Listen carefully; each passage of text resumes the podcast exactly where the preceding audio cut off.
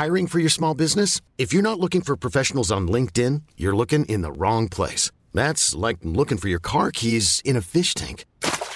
LinkedIn helps you hire professionals you can't find anywhere else, even those who aren't actively searching for a new job but might be open to the perfect role. In a given month, over 70% of LinkedIn users don't even visit other leading job sites. So start looking in the right place. With LinkedIn, you can hire professionals like a professional. Post your free job on linkedin.com slash achieve today. Ah bah nous, on reçoit beaucoup de, de gens ou de nanas, moi, qui m'écrivent ou qui écrivent à Cédric pour dire Putain, mais moi, j'aimerais trop avoir ça avec mon mec, mais j'aimerais trop être complice comme ça avec Ouais, mon mec. Et moi, je pense que c'est. Je pense sincèrement que c'est impossible. euh, que c'est quasiment impossible dans une relation hétérosexuelle euh, normale. Am- Enfin, amoureuse, tu veux dire? amoureuse, c'est possible d'être complice. Mais pas comme je le suis avec Cédric. Je pense que, je pense que nos parents nous regardent souvent sous ce prisme-là en se disant, ouais, c'est con quand même, hein. Ouais. Ah oui, c'est ouais. Quel dommage, ouais. Alors que tu vas dire c'est au marrant, gaspillage, c'est mais- ouais, comme si euh, on gâchait quelque chose. Comme si euh, le but ce serait quand même qu'on soit en couple. Mais non. Ah. Parce que c'est toujours un peu le, le graal d'avoir une, une relation amoureuse euh, idyllique, parfaite, c'est le but d'une vie. Et comme si les gens étaient tristes pour nous qu'on n'aille pas jusque là. Exécuté par qui? Fabrice Florent. Fabrice Florent. Bonjour, bonsoir, bon après-midi à tous et bienvenue dans ce nouvel épisode d'Histoire de succès.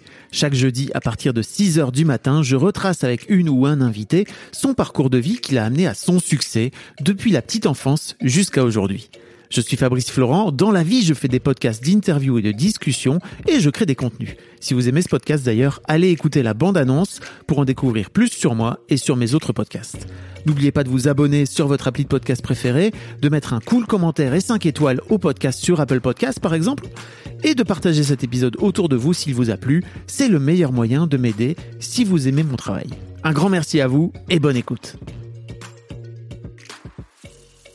Bonjour, euh, bonjour Michel.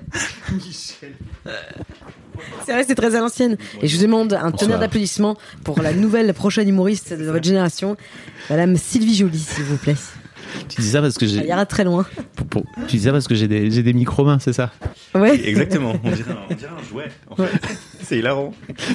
Et je vous demande d'accueillir Monsieur Guy Bedos. Parce qu'on peut pas avec le film, mais on pourrait faire un lancer de micro. Ah, tu peux Faire plein de Ouais. choses avec Ouais. Ah bon, tu peux? Bah, Tu peux pas. Ouais, tu peux. C'est un peu. C'est très Patrick Sabatier, quoi.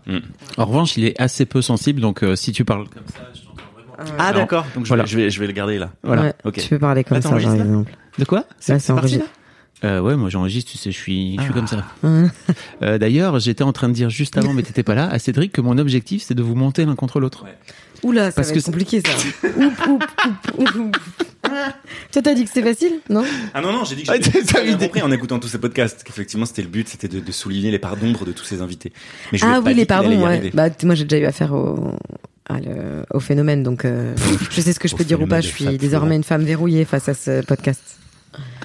Ça m'a valu des semaines et des mois euh, de de, thérapie. remords. Pas vrai, pas du tout. Thérapie.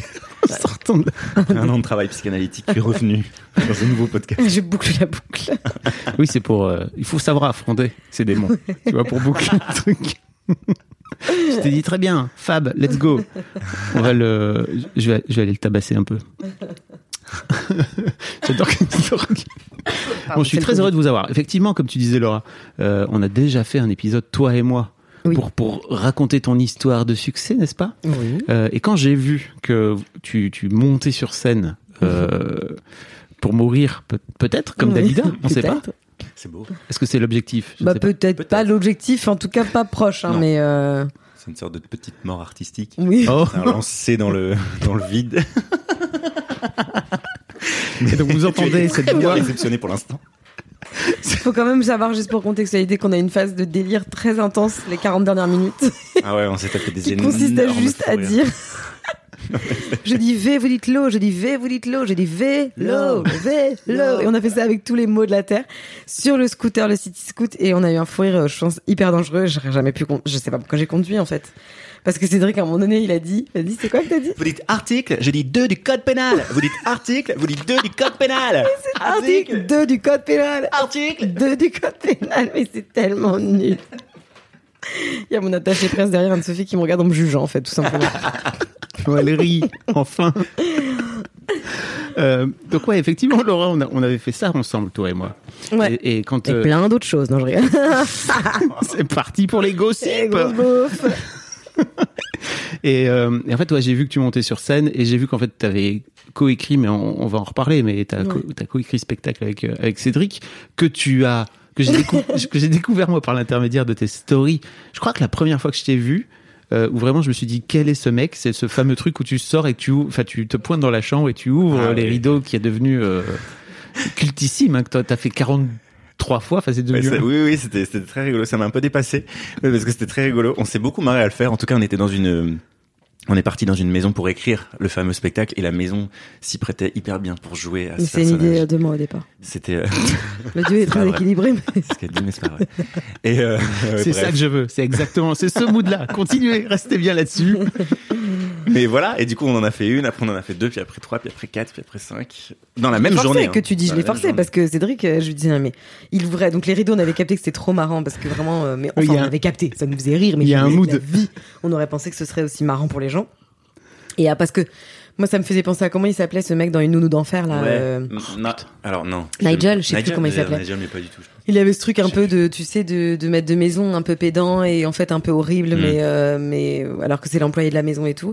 Et après, euh, je lui refaisais, je disais à Cédric, vas-y, fais-le avec, euh, genre fais-le avec un chandelier, un truc comme ça. et Il y avait tellement de. Et lui de- il disait de- mais euh, je sais pas si ça va être drôle quoi. Et après, et après maintenant tu le fais avec, euh, tu Bah, crois à fond, mais en fait. dans euh, cette maison, on avait tellement d'opportunités de faire des choses marrantes, donc, Ouais. c'est- donc on a réussi à en faire plein. Et après, ouais, effectivement, euh, je me suis dit bon, je vais en refaire une pour voir, mais genre trois mois, quatre mois après, Ah oui, c'est vrai. et euh, je sais plus laquelle. Et puis j'en ai pas fait beaucoup en tout, mais c'est rigolo. euh, tous les trois quatre mois, j'en poste une. euh, c'est assez marrant euh, à faire. En tout cas, c'est très Et rigolo. donc c'est Laura qui te poussait à faire euh, à faire tes conneries. Enfin en tout cas elle est Ouais, elle est, elle est filmée. m'encourageait à aller filmer. Ah, bah, parce que c'était aussi parce que c'était la la la la Saint euh, Jean Guil.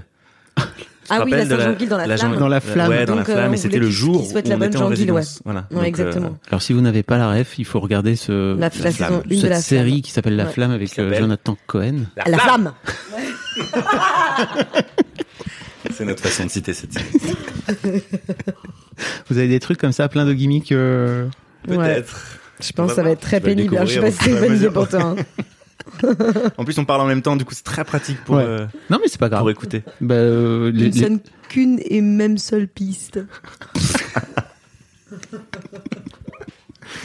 une piste son pour, pour, pour tout le monde, quoi, finalement, pour réunir tout le monde.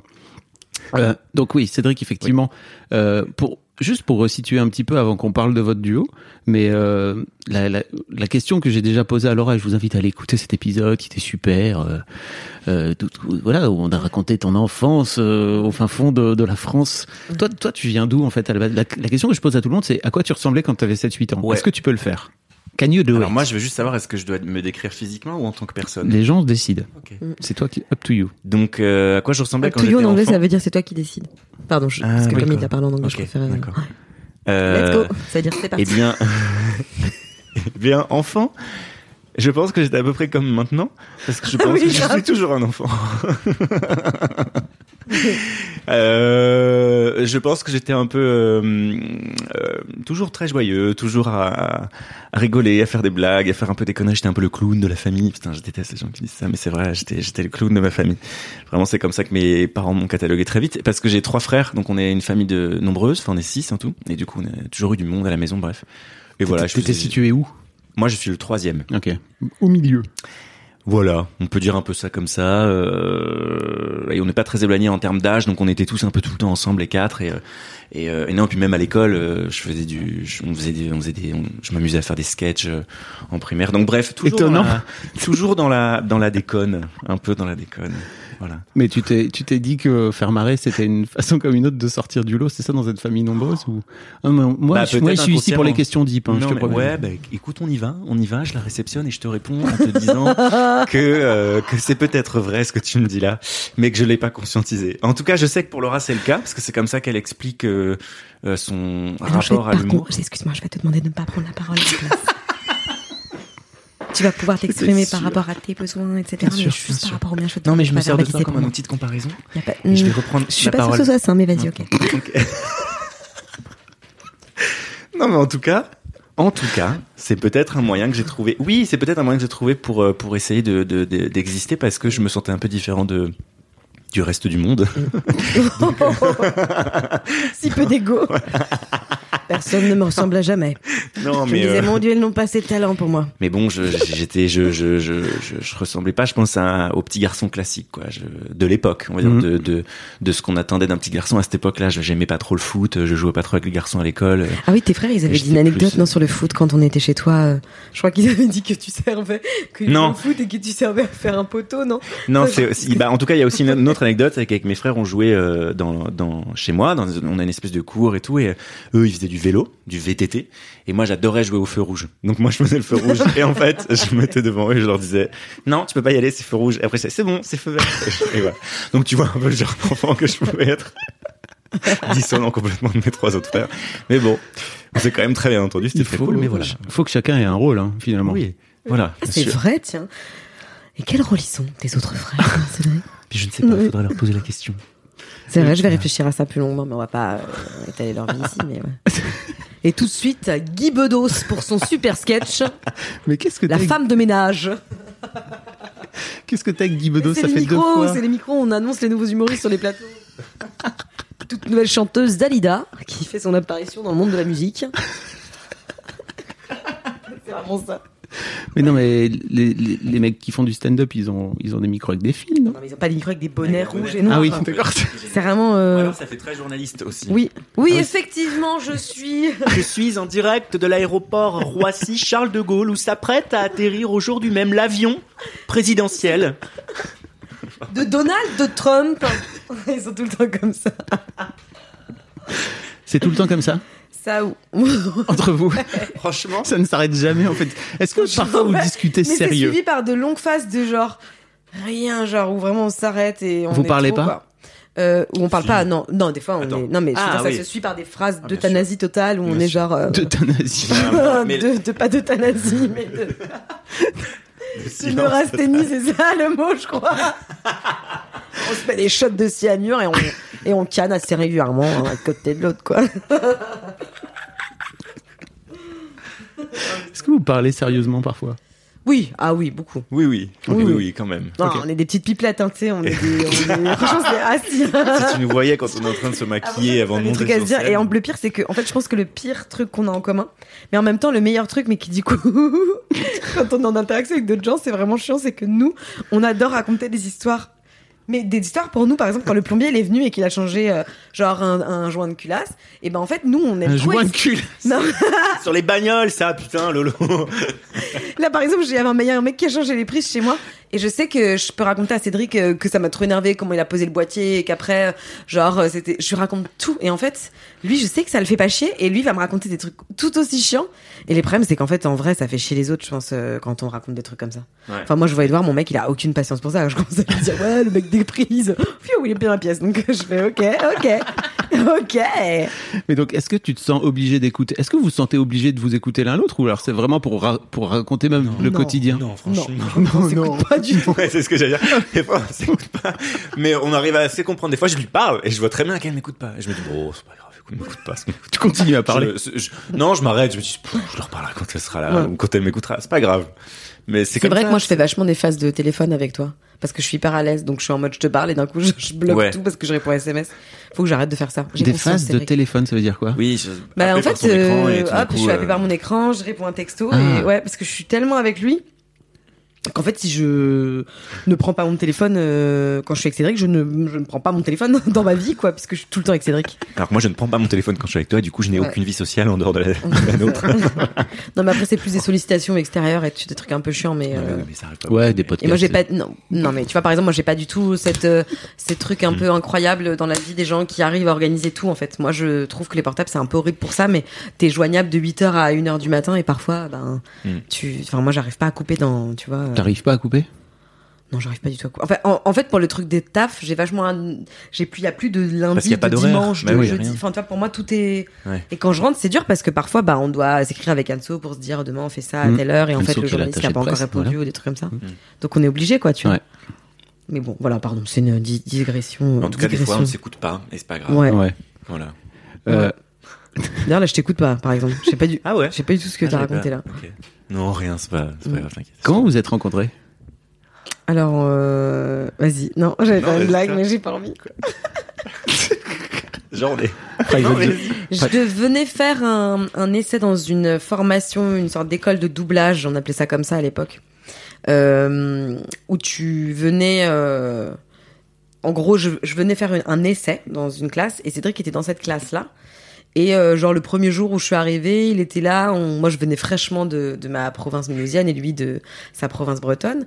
Et euh, en fait, euh, je sais pas, on a franchement, on s'est parlé à la pause au bar là en hauteur Ouais. là, on s'est assis sur les tabourets en hauteur, on a rigolé et je sais pas, en fait, on s'est plus jamais quitté quoi. Et après, tu as intégré l'école. Oui, Et- j'ai intégré l'école, mais on n'était pas dans la même classe. Ouais, mais on se retrouvait toutes mais les euh, toujours toutes les pauses, on se retrouvait, et tout, c'était trop bien en fait quand Ouais, pense. ouais. Et en vrai, euh, on- franchement, on rigolait trop, quoi. Ouais. Mais en fait, on s'est jamais dit, on va être des super bestas et tout. C'est juste que Non. vraiment, ça s'est fait parce qu'il y a des, il y a des années où on s'est pas beaucoup vu. Ouais, Comment t'as que- vécu le truc, toi, Cédric? Maintenant que nous avons. moi, eu- c'est Ouais. marrant. Moi, je l'ai vu débarquer, je l'ai Ah, détesté tout de suite. Juste, euh, ouais, c'est ça. je tiens à rétablir la vérité, j'ai pas du tout vécu cette expérience. Je suis désolé un truc dire maintenant comme ça, mais On dirait les amours un peu, tu sais. Un test d'amitié. Euh, non, mais, mais pareil, pareil, je me rappelle euh, l'avoir vu euh, en cours et je me rappelle surtout de cette euh, première pause où on s'est assis et on, et on a discuté au bar et je sais pas, on est allé dans, on, s'est fait des blagues tout de suite et on a trop rigolé. Et après, je me rappelle qu'on était tout le temps ensemble avec d'autres potes qu'on s'est fait aussi là-bas, mais on se Ouais. Tout le temps aux pauses, euh, midi ou l'après-midi et tout, et on, et on passait tout notre temps ensemble. Et, euh, et puis après, euh, voilà, on a commencé à se voir un peu plus en dehors, euh, traîner chez les uns, chez les autres. Mm. Et après, effectivement, on s'est peut-être un peu moins vu. Moi, je sais que j'ai déménagé. Alors ça, on était dans Paris. Moi, je sais que j'ai quitté Paris pour aller un peu plus loin en banlieue. Là, on Alors, est-ce que tu vu. peux dire les noms de la ville et on pourrait peut-être mettre au montage une musique très triste? Tu es allé vivre à? J'ai été vivre à Alfortville. Je pense pas que les gens s'attendaient à cette ville parce qu'en vrai, elle est Non, pas mais- si nulle. Parce que ton appartement, il avait, en fait, Mais il mon avait choisi un appartement horrible. en coloc qui était penché. Donc, c'est-à-dire que quoi la vie était tout le temps. Ouais. Si tu faisais tomber quelque chose dans le salon, Ça eh bien, roulait il roulait, Ça roulait jusqu'au au- bout de l'appartement. On a découvert des Ouais. coups, des, des, des morceaux de, de crayon de couleur en haut, dans les coins des, des murs. Tu dis, mais où quelqu'un, comment c'est possible? Mm. On a retrouvé des touffes de cheveux partout, entre les lattes des parquets. Donc on a fait un petit, petit ravalement de, de l'appart avant d'y aller. Et puis ça n'a rien changé, l'énergie n'était pas là, euh, rien ne se passait dans cet appart, c'était vraiment très dur. L'appart penché, faut pas avoir des roulettes, quoi, tu vois. Non, non, non, Non, non, non, faut pas- alors faut avoir envie d'aller vraiment dans la même direction tout le temps. faut être handicapé, avoir Mais envie voilà. d'aller toujours vers la fenêtre. Et après, par contre, cette année-là, où j'ai décidé de ne plus jamais rester dans, dans là où j'étais, je, je suis retourné vivre à Paris. Et là, on s'est retrouvés pour une nouvelle formation. Et on a fait une formation de d'acting, de, enfin de comédien, Une école de théâtre. école de théâtre. Ouais. Vous vous êtes dit 11e. tous les deux, ok, on va, viens, Ouais. on va la faire ensemble? On avait un copain qui avait Ouais. déjà fait ça une année avant nous et on connaissait pas beaucoup d'écoles et on s'est dit qu'on voulait faire une école parce qu'on avait bien compris que le doublage en fait c'était quand même euh, c'était quand même euh, ça nécessitait de jouer quoi et qu'en fait on, ça nous intéressait quand même le, le travail de comédien plus que celui de la voix même si on adorait le travail de la voix mais je veux dire on, on a compris que c'était lié quoi Ouais. et donc on s'est dit qu'on allait faire cette formation et comme on avait tous les deux la chance d'avoir des parents et des gens qui nous soutenaient autour, bah, on a pu aller faire des formations et on nous payait notre appart. Enfin, tu vois, c'était quand même. euh, je pense qu'on a quand même eu vachement de chance pour Mm. ça parce qu'au final, c'était quand même trois ou quatre ans d'école. Quatre, on en a Quatre fait ans quatre. d'école, donc tu Ouais. vois, euh, quatre ans où tes parents ils subviennent à tes besoins à Paris, c'est quand même énorme, quoi. Ouais, c'est Et là, on a habité successivement à 200 ou 300 mètres à chaque fois. Ah ouais, vous Pendant oui, plusieurs années. euh, c'était au hasard, mais on s'est vraiment suivi même au niveau de nos logements. Ce qui fait que Tu te là. rappelles que le matin, on s'attendait devant la boulangerie pour aller en cours ensemble Ouais, ouais. Je viens de m'en rappeler. On se disait, on se retrouve à l'angle, allez. Ouais. Et après, on allait en cours ensemble. Mais euh, ce qui fait que ça a été très difficile quand Laura a décidé de quitter Paris pour Montreuil. J'ai très mal vécu. D'abord Montreuil, Robespierre. Non, d'abord euh, Ensuite, t'es allé Quincampoix. beaucoup plus. Quincampoix d'abord. Ah, c'est vrai, t'as vécu un camp. D'abord euh, vécu Quincampoix, ouais. Dans 190 mètres carrés. Putain, euh, et après, euh, j'ai compris. J'avais un espèce de plan de fou furieux. Truc à trois étages. ouais, truc à trois étages quoi. avec 10 mètres de plafond sous hauteur. Là. Rue Quincampoix, pour les gens qui savent pas, c'est en plein centre de en Paris. plein centre ouais, de c'est- Paris. C'était, c'est pas forcément sexy quand on y pense, mais l'appart était vraiment fou. Et en fait, c'était un mec qui nous sous-louait avec mon, mon gars à moi. Et du coup, euh, quand, quand mon gars à moi, des fois, Mon Mon mec à moi. J'ai même pas relevé. Patricia Cass, ouais. Avec mon gars à moi. euh. Et donc, bref, tout ça pour dire que après, j'ai- je suis, je suis sortie de Paris. Ah, c'est chiant ce que je raconte. Je raconte... Tu vois, là, En tout cas, que chez TikTok, je on raconte revient ça. au sujet qui était de, effectivement, on s'est suivi. On s'est suivis. Et on a fait les cours ensemble. Merci Cédric de, Voilà. de reboucler. hein. Il est là Y a pour. pas de souci, euh, je suis là pour il là pour, pour faire le suivi de l'interview. Hiring for your small business? If you're not looking for professionals on LinkedIn, you're looking in the wrong place. That's like looking for your car keys in a fish tank. LinkedIn helps you hire professionals you can't find anywhere else, even those who aren't actively searching for a new job but might be open to the perfect role. In a given month, over 70% of LinkedIn users don't even visit other leading job sites. So start looking in the right place. With LinkedIn, you can hire professionals like a professional. Post your free job on linkedin.com slash achieve today. Euh, à quel moment vous êtes dit, tiens, en fait, ça serait marrant qu'on qu'on puisse bosser ensemble Euh, je sais pas si Parce c'est que là, ça fait, pas- ça fait 10 ans que vous connaissez, c'est ça, Ouais, aujourd'hui là ouais, ouais. Ok. C'est pas venu tout de suite après l'école parce qu'on a arrêté l'école, je crois, en, si je me trompe pas, en 2017. Ouais. C'est pas arrivé tout de suite. Toi, je sais que t'as fait partie de Golden Moustache Ouais. euh, avec une copine où t'as fait pas mal de trucs avec elle, avec Anna. Et euh, et moi, j'étais j'étais ailleurs. Et Toi, en elle fait, t'a laissé, elle t'a laissé tomber, quoi. Elle t'a laissé sur le carreau. Regarde, t'as vu comme j'essaie de. tomber, Non mais tu vois, ça c'est un vrai truc, c'est que en fait, euh, je pense qu'on a toujours imaginé qu'on bosserait ensemble sans se le dire, c'était Mm. évident pour nous. Mm. Et en fait, mais même après, on, on y reviendra pour le truc du spectacle, mais c'était même pas une question pour moi en fait. Et le truc, c'est que Anna, on, on a on a tenté un petit truc de court métrage, mais Donc, Anna Apter. hein, Anna Apter, oui, pardon. Et, euh, et du coup, euh, on, a, on avait tenté l'aventure de faire un petit truc de court-métrage, mais vraiment, euh, en fait, à l'époque, ce court-métrage, c'était genre une série de Snapchat qui avait été collée avec une voix off, et du coup, ça avait duré une mini après-midi. Il y avait jamais vraiment eu de collaboration, en fait. Donc, on a été propulsé quand même dans un truc de travail à deux. Et on parlait tout à l'heure des ruptures professionnelles et tout, qui, qui nous a un peu mené à ça, parce qu'en fait, on n'avait pas du tout décidé ça, quoi. Mhm. Euh, et c'est vrai qu'il y avait quand même ce truc qui était moins évident en termes de, de duo, de travail et de et d'énergie pour nous deux. Euh, et pourtant, on- franchement, je pense qu'on s'adore et qu'on respecte mutuellement euh, tout le travail l'une de l'une et de l'autre, quoi, vraiment de l'autre. ouais. mais euh, on n'avait pas du tout les mêmes, mêmes manières de travailler. Donc c'est intéressant parce que moi j'avais pas du tout pensé bosser avec elle par exemple à l'époque, c'était même pas un truc que j'avais envisagé. Et du coup c'était un peu étrange quand pendant ces années-là je bossais pas avec Cédric en fait. Parce que là c'était plus évident pour moi alors qu'on bossait même pas ensemble, tu vois. Et vous continuez à vous voir euh, régulièrement, Oui, c'est oui, ça Tout le temps. Oui, oui, ouais, ouais. Ok. ouais, Ouais, ouais. ouais. Et, et puis, À cette euh, période-là, ouais, tout le temps. Et puis après, en fait, c'est elle qui est venue vers moi pour euh, quand elle a euh, quand elle a eu l'opportunité de, de passer un essai pour euh, quand elle a eu l'opportunité de passer un essai pour quotidien. Euh, elle m'a demandé si je voulais écrire avec elle et euh, du coup rentrer dans l'aventure. Et je suis rentré dans l'aventure et, euh, et depuis. Et c'est là qu'on a vraiment commencé à travailler ensemble. Après, je on avait peut-être écrit des petits trucs. On avait commencé, tu te rappelles quand t'étais à Montreuil, on avait commencé à écrire là des Non, on avait. petits, des petits trucs, On avait euh, tout. Déjà il m'avait il m'avait suivi quand même sur le pilote et tout parce que c'était quand même un pilote Oui. qu'on avait fait le truc de quotidien. Ouais. Donc euh, t'étais toujours un petit peu dès que je mettais en place un petit projet ou quoi, je t'en parlais tout le temps et t'étais tout le temps hyper euh, hyper euh, réactif et t'avais toujours envie d'en faire partie quoi. Mais vous Et, vous euh, vous êtes dit à un moment donné, ok, on a non, envie jamais. de bosser ensemble? Non, Non, c'est marrant, Oui, ça. c'est vrai. Mais Non, en fait, parce que je suis toujours, je suis toujours assez intrigué de la façon dont, dont naissent les collaborations, tu sais, où tu finis par, euh, tiens, tu, Mais tu vois, en fait, euh, je un pense peu comme une relation amoureuse d'ailleurs. Hein, ça se, tu Mais vois, notre tu- collaboration, elle ouais, ouais, tellement de, fait, euh, de- du fait que. Je sais pas comment dire, Bah. mais franchement, je pense que j'aurais pas le choix de traîner avec toi parce que t'es vraiment trop marrant, quoi. Enfin, non, mais, non, mais tu sais, je me dis tout le Mais en fait, on Oui, mesure, comme- n'est pas dans un truc de, on mesure la chance et tout machin.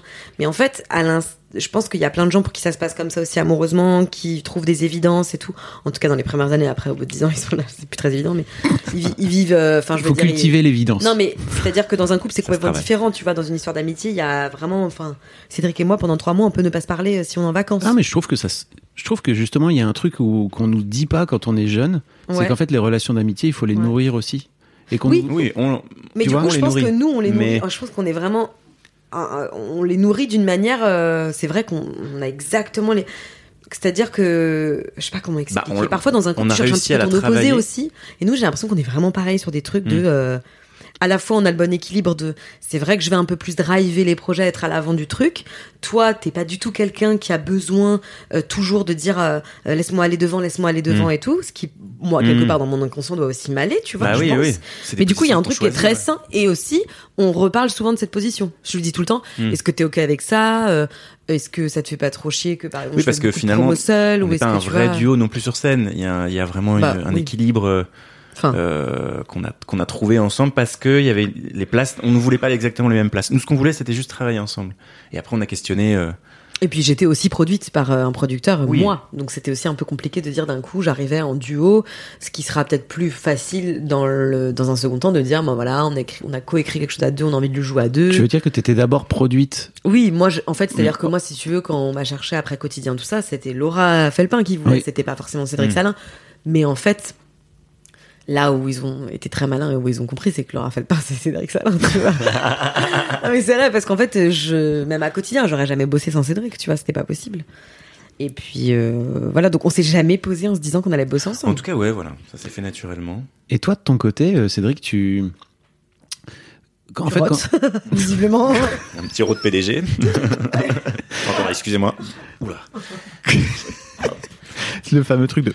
Ouais, c'est- Horrible, pardon. Pardon pour les gens qui... Ouais, tu l'as super bien fait Ouais. en plus, là. je, le maîtrise.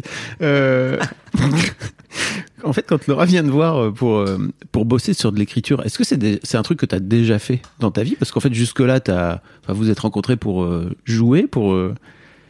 Mais c'est- pas du tout le même truc que, que d'écrire. Ouais, non, pas du tout. Quand elle. euh, Ah si, pardon, excuse-moi, je te coupe, mais Quoi parce qu'on avait écrit un truc, excuse-moi, il faut que tu le dises. La petite Mais pièce. on Enfin, avait, l'espèce on avait commencé à écrire une petite ouais, pièce hyper marrante. Ouais, ouais. Et là, on, est... Et on avait quand même écrit ensemble là. et on Donc, avait fait quand une même- scène ouverte. On avait. Et puis oui, tu oui. faisais partie des vidéos et tout, donc il y avait quand même un Non, truc de. Pardon, vas-y.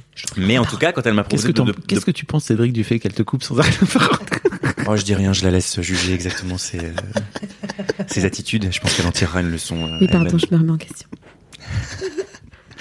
Euh, non, mais oui, cette activité d'auteur, quand elle me l'a proposée, parce que pour quotidien et pour le spectacle, ou en tout cas d'abord pour quotidien, c'était vraiment euh, très clair. C'est elle qui a l'antenne. Et de toute façon, moi, je, moi, je voulais pas à ce moment-là. Il y a aucun souci. Mais c'est vrai que je me suis vachement questionné sur waouh, est-ce que je suis capable de le faire? Est-ce que j'ai envie d'être dans ce rapport-là euh, au texte, de, de un truc un peu euh, euh, comment dire bureau, écrire des plein de choses, écrire, écrire, écrire, sélectionner, trouver. Et j'ai vachement euh, euh, cogité là-dessus. Et puis en fait, euh, ça c'est un peu, euh, j'ai un peu désacralisé la tâche puisque j'ai accepté de le faire parce qu'en fait on travaillait pas comme ça finalement avec Laura. C'était, ça, je me suis rendu compte qu'un métier d'auteur qui pouvait m'angoisser quand je l'imaginais dans un bureau derrière un ordinateur, à devoir fournir euh, plein, plein, plein, plein, plein de choses, être un peu une, une, une Une machine. machine, quoi. Moi, je me disais, mais je suis pas capable de ça.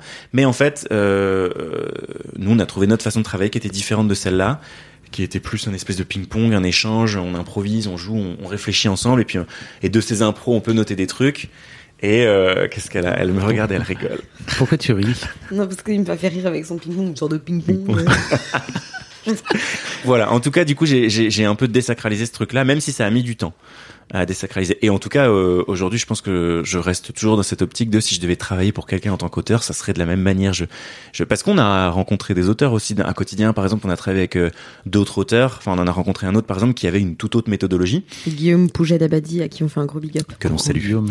et euh, et avec laquelle moi, je je pense pas être très très très à l'aise. Donc, je, je commence à capter en tout cas que si j'ai envie d'écrire, c'est plutôt de telle manière, avec telle euh, euh, telle méthodologie. Sur je un pense site Voilà. scout, par exemple. euh, sur Ouais, un site scout en vrai, chantant en fait, des, en scandant des slogans. Et... C'est c'est notre première matière, c'est ce qu'on c'est notre amitié. Donc en fait, le truc c'est que quand on se fait des délires, parfois genre je sais pas, Cédric il Cédric il écrit pas du tout euh, en fait Cédric c'est un c'est comme c'est mon Red Bull. Tu vois, ça veut dire je vais- non mais c'est vrai. C'est genre je vais dire un truc Ce, ce- cet et en fait, il va... pas sponsorisé. hein. Ouais, c'est pas sponsorisé par Red Bull, les boissons énergisantes. Euh, c'est que je vais dire une blague et en fait, lui, il va, ça va le faire trop rire, sincèrement. Mais du coup, il va continuer la blague et en fait, ça ne fait que ça. Tu vois, c'est que des trucs de ah, c'est Ouais. trop marrant parce que en fait, elle, elle dit ça et elle, elle dit ça et, Ouais. et donc on n'est pas du tout dans un truc de euh, euh, voilà. ah, Enfin, je sais pas comment expliquer. Ouais, ouais, c'est- ouais, c'est- ouais. Alors, on partait plutôt des trucs de ben, je voudrais faire tel perso ou c'est Mm. tel actu. ou Oui, parce que c'était un peu guidé à quotidien, par exemple. Oui, on S'il y a- tel perso qui est arrivé, on va pas le refaire du coup. Donc, faut trouver une justification à pourquoi on fait venir tel perso en fonction, par exemple, d'un sujet aussi qu'on a envie d'amener. Donc là, par exemple, il y a quelques petites contraintes qu'on devait euh, qu'on devait suivre. Et euh, euh, mais on arrive, on, arrivait à trouver quelques libertés quand même dedans. Mais mais le, le mieux, c'est pour le spectacle quand même, où là, il y a vraiment carte blanche de euh, liberté absolue. Et c'est hyper marrant de se dire que des délires qui peuvent naître sur des scooters ou n'importe comment, où on rigole d'une blague de merde, bah en fait, ça a pris forme et ça a donné un truc qui marche. Et C'est ça, trop drôle ça, marrant. parce que parfois quand on joue et tout, euh, Moi, je, moi, euh, par exemple, quand euh, j'ai un, j'ai un, un moment où il y a un diapo dans mon, dans mon spectacle. Oh, ce diapo. Ouais, et ce diapo, c'est des photos qu'on a fait, euh, qu'on a fait Mais euh, ensemble à l'endroit où tu sais qu'on l'a fait. Et, euh, et quand je repense à cette journée, en fait, je me dis mais c'est trop marrant. Je vois Cédric me prendre en photo. Et des fois, quand j'ai un petit, tu sais, un petit truc de recul, de je me regarde au-dessus, je fais mais on est vraiment comme ce que t'as dit avant. En fait, on est vraiment des bons cons, quoi. Tu vois et franchement, je pense que ce qui nous fait vachement plaisir aussi, c'est de voir que c'est communicatif parce que, en fait, euh, c'est trop stylé d'amener de la joie et d'être joyeux. Et les gens, quand ils nous croisent, globalement, ils sont hyper joyeux, ils sont hyper contents et ça leur fait plaisir et tout. Même si nous, c'est pas du tout un enjeu, on n'est pas là pour. Ouais. euh, C'est-à-dire qu'on se dit pas du tout, euh, il faut qu'on soit hyper amis pour que cette amitié, tout ça. Franchement, euh, J'ai- bah, le jour où ça devient comme ça, je crois que c'est ouais, c'est horrible. mort. Non, mais parce que là, en parlant de ça, Ouais. je suis en train de me rendre compte qu'effectivement, les gens, ils projettent beaucoup. Tu vois. euh, Il projette quoi? Bah, ils projettent quand même vachement. Déjà, ils projettent qu'on est en couple la plupart du temps. Donc, Ouais. c'est Ah, vraiment ça, super marrant. dur Ouais. pour les gens parce qu'en fait, il y a des gens qui pensent qu'on est en couple. Et donc, j'imagine bien que ça les flingue parce qu'ils doivent se dire mais pourquoi ces gens-là s'entendent si bien et ont l'air de baiser tant et sont en couple et font un spectacle ensemble? Parce que ça met une pression de ouf, tu vois. euh, je pense euh, de voir souvent, tu sais, tu vois des couples sur Instagram et tout qui évoluent ensemble, machin. Puis euh, quand c'est fini, c'est un peu horrible, tu vois. Enfin, Ah yes. Ce que je veux dire, c'est que je pense qu'il y a Attends, tu penses que les gens ah bah nous on reçoit beaucoup de de gens ou de nanas moi qui m'écrivent ou qui écrivent à Cédric pour dire putain mais moi j'aimerais trop avoir ça avec mon mec mais j'aimerais Ouais. trop être complice comme ça avec Ouais, mon mec et moi je pense que c'est je pense sincèrement que c'est impossible euh, que c'est quasiment impossible dans une relation hétérosexuelle euh, normale am- enfin amoureuse, tu veux si, dire amoureuse c'est possible d'être complice mais pas comme je le suis avec Cédric tu vois?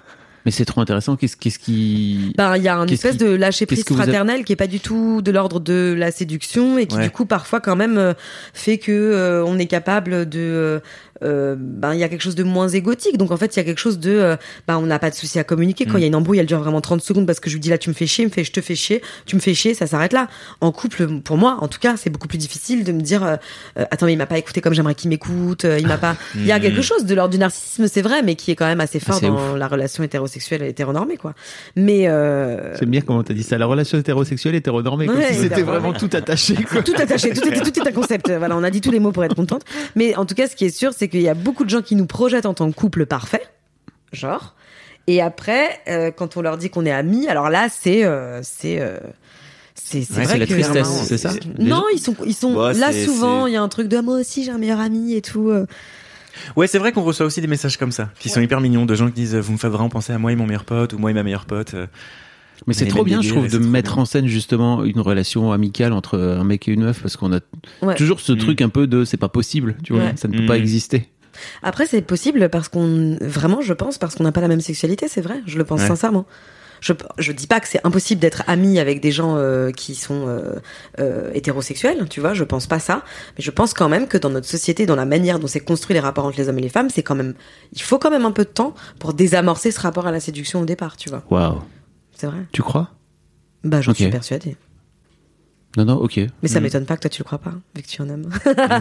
Mais non, c'est pas ça, c'est qu'en fait, euh, je- j'ai des Non, très mais- bonnes amies hétéros mais et je moi-même pense, je pense complètement que non, mais je Mais dis pas que c'est impossible. mais c'est pas je la dis que le même, rapport euh, au départ est beaucoup plus. je- J'aurais peut-être pas eu le même rapport avec Cédric dès le début. Ok. Et pourtant, euh, Yet, on n'a pas. C'est vrai qu'on n'avait pas parlé de sexualité Oui, c'est ça. et tout. c'est-à-dire Non, y non, non, C'est vrai qu'on n'avait pas parlé de ça. Peut-être que je dis une énorme connerie, mais ce que je veux dire, c'est que quand je t'ai vu, je me suis pas dit il est gay. C'est pas du tout Oui. ça que je me suis dit. Non, bien sûr. Il y avait quelque il y chose de l'ordre de la. Il y avait pas oui, il y aucun avait de séduction déjà à notre c'est quand rencontre. même une mini question, soyons très honnêtes, que tu peux te poser au départ quand tu rencontres quelqu'un.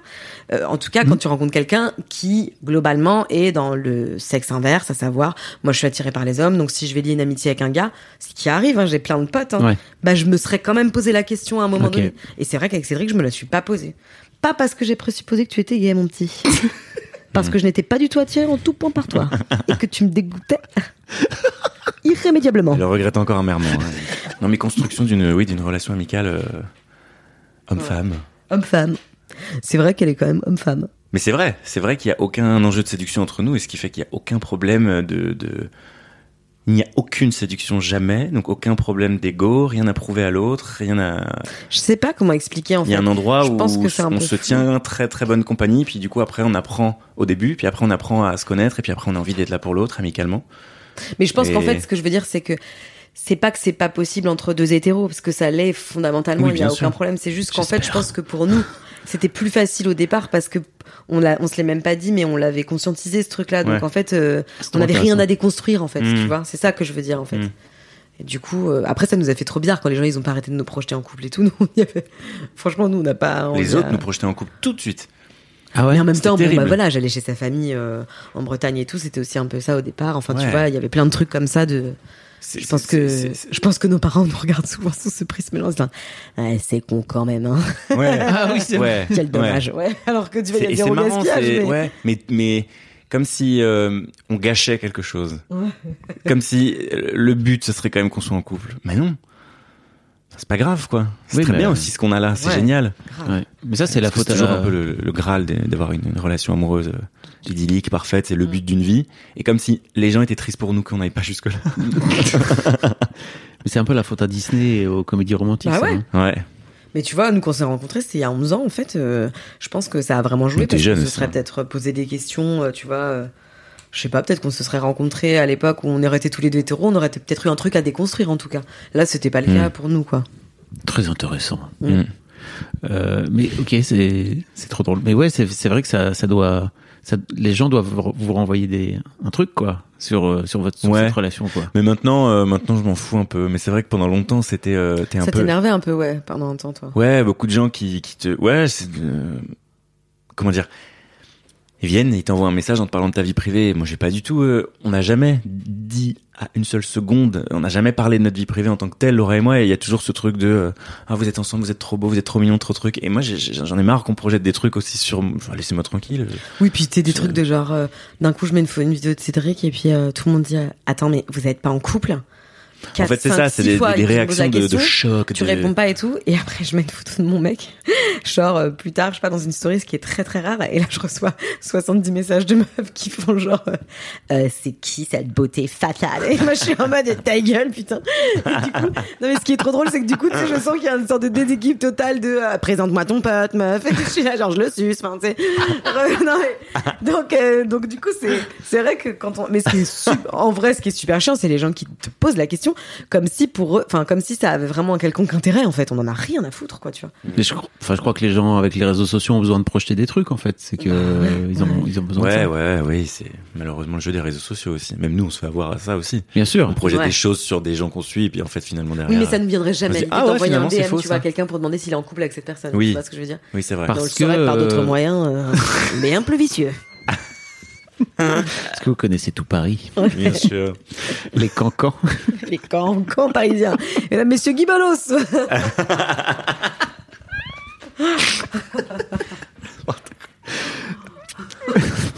Co- co- faudra que t'expliques ça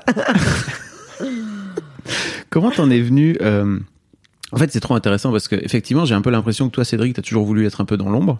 Euh, que c'est Laura qui parle beaucoup. Dans cette interview également, je crois que Laura, pour l'instant, euh, squatte 80% de la, du temps de parole. ok à partir de maintenant vous m'entendrez plus Mais euh, en fait, c'est trop intéressant de voir que Laura t'a poussé un peu à, à, à te mettre dans la lumière, en fait, tu vois, et notamment par rapport à ses stories et tout. Mm. Je me demandais un petit peu quelle était la dynamique entre vous à ce moment-là. Toi, toi, t'étais plutôt en mode ah non non, moi je préfère pas euh, commencer à faire. euh, Ouais, je pense que j'étais, oui, oui, ah bah, elle m'a clairement poussé. euh, elle était dans une, mais je pense inconsciemment au début parce que j'avais l'impression que elle ne veut plus parler à présent. Elle Tient son micro très très loin de sa bouche. Non, mais je- en tout cas, au début, euh, ouais, ouais, tu, j'ai l'impression que tu le faisais sans réfléchir ou quoi que ce soit. Tu, tu me, tu me mettais pas mal sur euh, ton Instagram. Et, euh, et puis au bout d'un moment, a commencé à se jouer un truc de, bah ouais, en fait, peut-être que, peut-être que c'est, c'est marrant de jouer, c'est marrant de faire quelque chose. Évidemment euh, que je, je je, je, suis, j'étais déjà comédien à ce moment-là, mais je, je sais pas pourquoi c'est pas du tout un truc que j'envisageais de, de faire des choses sur Internet, et c'est pas vraiment encore le cas aujourd'hui, mais elle m'a, euh, elle m'a, euh, elle m'a poussé à faire des petits trucs euh, qui, qui, euh, qui m'ont fait réfléchir, ouais, sur euh, comment, C'est quoi ton comment rapport par ma place, euh, ouais. Non, mais j'allais te dire, c'est quoi par- ton truc par rapport à Internet justement parce que tu, dis- tu dis, euh, j'avais pas envie de faire des... déjà comme une vieille personne C'est ça. J'avais pas envie de faire par des... rapport à Google, j'aimerais quand même dire que j'aimerais autant qu'on trouve pas des, des références sur moi, parce qu'après, si c'est pour que ça traîne dans les 30 prochaines années. j'ai pas réussi plus de deux minutes allez continue. Non, mais tu vois, c'est c'est quoi ton rapport à Internet? Parce qu'aujourd'hui, si, si votre salle remplit, c'est aussi grâce à Internet. Ouais, ah bah de malade, c'est grâce à, c'est Pourquoi- grâce à tout pourquoi ce tu fais ça? Parce Exprime-toi, elle, elle fait des grands signes. Parce que Bah. c'est pas du tout un calcul en fait. Moi, je veux dire, Ah. au, dé- enfin, au départ, Oui. Cédric, je trouve que. Enfin, je, je Oui, pense tu- que j'aime elle- tellement mes amis quand je les trouve talentueux et tout. Il je- te fait rire. Des fois, je suis là, genre, mais j'ai envie de vous mettre au milieu, Mm. en fait, sous la lumière et tout. Et souvent, en plus, je tombe sur des amis qui aiment pas trop ça. Donc au début, c'est un peu dur, mais je leur dis, mais, mais en même temps, qui aiment quand même un peu ça. Parce que Cédric, c'est quand même un vrai marrant, tu vois. C'est pas le mec le plus discret du monde non plus. Enfin, quand tu regardes des vidéos de lui enfant, euh, tu, tu vois que c'était effectivement Ouais. le trouble fait, hein, si je peux me permettre. Mais c'est vrai qu'il y a une coup, différence que- avec le fait de le, de le foutre sur Insta, tu vois. C'est-à-dire, Ouais. Complètement, et- mais donc et- moi je l'ai je l'ai pris un peu comme un jeu au début mais ce qu'il y a c'est que je me suis pas du tout dit je commence à exposer mon pote tu vois Bien c'est sûr. juste que à un moment donné pour nous c'est devenu un truc euh, qui nous a amené du travail enfin c'est Mhm. moi j'ai bossé chez quotidien parce que oui Ouais. j'avais fait des trucs mais euh, pas que parce que j'avais Instagram, mais quand même, euh, ça comptait que euh, il y ait des personnages qui continuent à, à stimuler la créativité des gens qui me voyaient dans les bureaux ou qui se disaient ah bah tiens j'aimerais bien que tu fasses celle-là. Au final, euh, tu vois Yann il pouvait voir un personnage et dire j'aimerais trop que tu fasses la prof de poterie. Enfin, il y a tu une vois, Barthès, tu veux dire. oui, Yann Barthès. Donc en fait, ça, ce que, ce ça crée, c'est quand même tout un truc de. En fait, c'est quand même un outil qui est assez formidable pour Mm. aujourd'hui pouvoir soi-même être euh, euh, le propre entrepreneur de sa propre vie, en fait. mais non, mais tu vois ce que je veux dire? Donc du coup, Ouais. je trouve ça bête de s'en priver. Mm. Et aujourd'hui, je trouve qu'il s'en prive encore énormément au vu du talent Ouais. qu'il a, quoi. Parce que j'ai du mal à manier l'outil. J'ai vraiment du mal à manier l'outil parce que Tellement parce que je, je une suis une personne vieille personne qui 60 ne maîtrise pas le réseau social et Instagram. Non, mais parce que tu j'ai du mal. Ouais, en plus, t'es un mec de la tech. Je sais pas si t'as bien Ouais, faire. vu ah la non, mise mais à jour. hein, Attends. J'adore euh, les trucs de tech, mais j'avoue que des fois Instagram, je suis passé 15 minutes à faire une story parce que je putain, je suis là genre y a rien qui bref. Mais c'est pas vraiment ça qui Est-ce que tu baisses bloque un peu les lunettes sur ton nez et que tu regardes comme ça Bien sûr, bien sûr, C'est compliqué. nez, je hein. recule et je fais oh. Comment ça marche Comment on clique là-dessus? Euh, Non, c'est surtout. C'est surtout le fait de, de, de se montrer soi, d'avoir dans un premier temps se dire qu'est-ce que je peux raconter, qu'est-ce que je peux dire, est-ce que est-ce que j'ai envie de faire un truc drôle ou pas? Je pense que je réfléchis beaucoup, trop, Mm. euh, et aussi j'ai l'image que ça va renvoyer de toi, qu'est-ce que tu vas dire, qu'est-ce que est-ce que est-ce que les gens vont aimer, est-ce que les gens vont apprécier? Il y a un truc que je maîtrise encore pas aujourd'hui, qui fait que je m'en sers pas euh, euh, de l'outil euh, à, à 100%. Euh, parce que je reconnais complètement ce que ça peut apporter, parce que je le vois concrètement en Mhm. travaillant avec Laura maintenant, mais enfin ce que ça lui a apporté. Mais euh, Ça te faisait peur de te mettre sur Internet en particulier, Ouais. ça Parce que tu, Ouais, en plus, tu, tu considères parce- la parce que- scène versus, tu vois? Je- euh, ouais, C'était pour moi comédien, c'était quand vraiment. même. Ouais, ouais, je suis comédien, mais pour moi c'était vraiment différent. Il y avait vraiment une part de, de, de. Alors c'est bizarre ce que je veux dire, mais comme une part de, de vérité et d'honnêteté pure. C'est-à-dire c'est moi en fait sur les réseaux sociaux. Ah C'est moi. C'est pas un comédien, c'est moi. Même si je joue un truc, c'est moi. Et en fait, je pense que j'ai toujours eu du mal à faire ça parce que toute ma vie je me suis un peu caché quand même. Parce que j'avais une sexualité différente des autres que j'étais dans j'ai grandi dans un endroit où on n'en parlait pas. Euh, dans ma famille on n'en parlait pas. Autour de moi il y avait aucun modèle il y avait rien. J'ai appris à me taire et à me cacher un peu et je pense que c'est ce que j'ai déconstruit progressivement en, en, en venant à Paris en allant faire ce métier qui quand même euh, euh, m'appelait entre guillemets. Enfin vraiment au bout d'un moment à 19 ans je me suis dit mais non mais je peux pas je peux pas travailler dans un magasin c'est ça que je veux faire je veux essayer d'aller euh, je veux tenter quoi Oui, puis d'aller sous les projecteurs. Enfin, je veux dire, c'est. Ouais, mais du coup, comment arriver sous les projecteurs en se sentant légitime quand on a passé toute sa vie à se dire euh, non mais moi je suis dans l'ombre et je resterai dans l'ombre et je parce que de toute façon je suis destiné à ça parce que on n'est pas prêt à trop à Mhm. m'ouvrir les portes et du coup c'est ce que je déconstruis petit à petit donc petit à petit c'est-à-dire que j'utilise un peu les réseaux sociaux euh, en faisant des petites choses et tout mais je pense que c'est en grande partie à cause de ça aussi que je que je que j'ai du mal à utiliser le, le réseau social parce que le réseau social c'est des j'aime, c'est des commentaires, c'est de la présence de de- d'autres gens, c'est du coup entre guillemets euh, des validations. Et moi, je- j'ai pas en fait, je cherche pas à ce qu'on me valide, mais en fait, parce que j'ai, je me suis tellement senti pas, en fait. invalidé. Bah ouais, je me suis tellement senti invalidé En fait, c'est la auparavant. que Maintenant, tu crées par rapport moi, je ça, me quoi. suis validé, c'est bon, je suis très ok avec qui je suis, il y a aucun problème. Et j'ai pas envie maintenant de rentrer dans un mécanisme qui ne parle pas de ma vie privée, Mais enfin de ma peut-être pas tant que ça, sexualité, du coup. mais Parce que si tu t'en foutais complètement, tu pourrais mettre à distance ces trucs-là. Tu vois ce que je veux dire? Peut-être qu'aujourd'hui, en fait, c'est Oui, mais hyper je crois que intéressant j'ai ce que pas- tu viens de dire.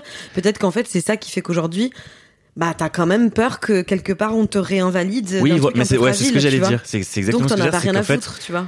Non, c'est-à-dire que moi, je me suis validé en tant que personne, donc j'ai du mal après à aller sur les réseaux sociaux pour remettre en jeu, parce que c'est comme si Ah je oui. remettais ça en jeu, Ah oui. parce oui, que- ces alors que- chiant, oui. alors que alors que Ah, je suis c'est très bien dans ma vie de tous les jours et que je pourrais effectivement jouer sur scène, jouer, euh, tourner dans quelque chose, Ouais. dans un dans un Et film, c'est marrant parce que des fois il fait des trucs, mais il, il se rend pas compte qu'il fait des trucs qui sont dix fois plus intimidants En fait, il y a des trucs qu'il fait sur scène qui vont être des trucs euh, parce que aussi moi je le dirige Cédric euh, sur scène.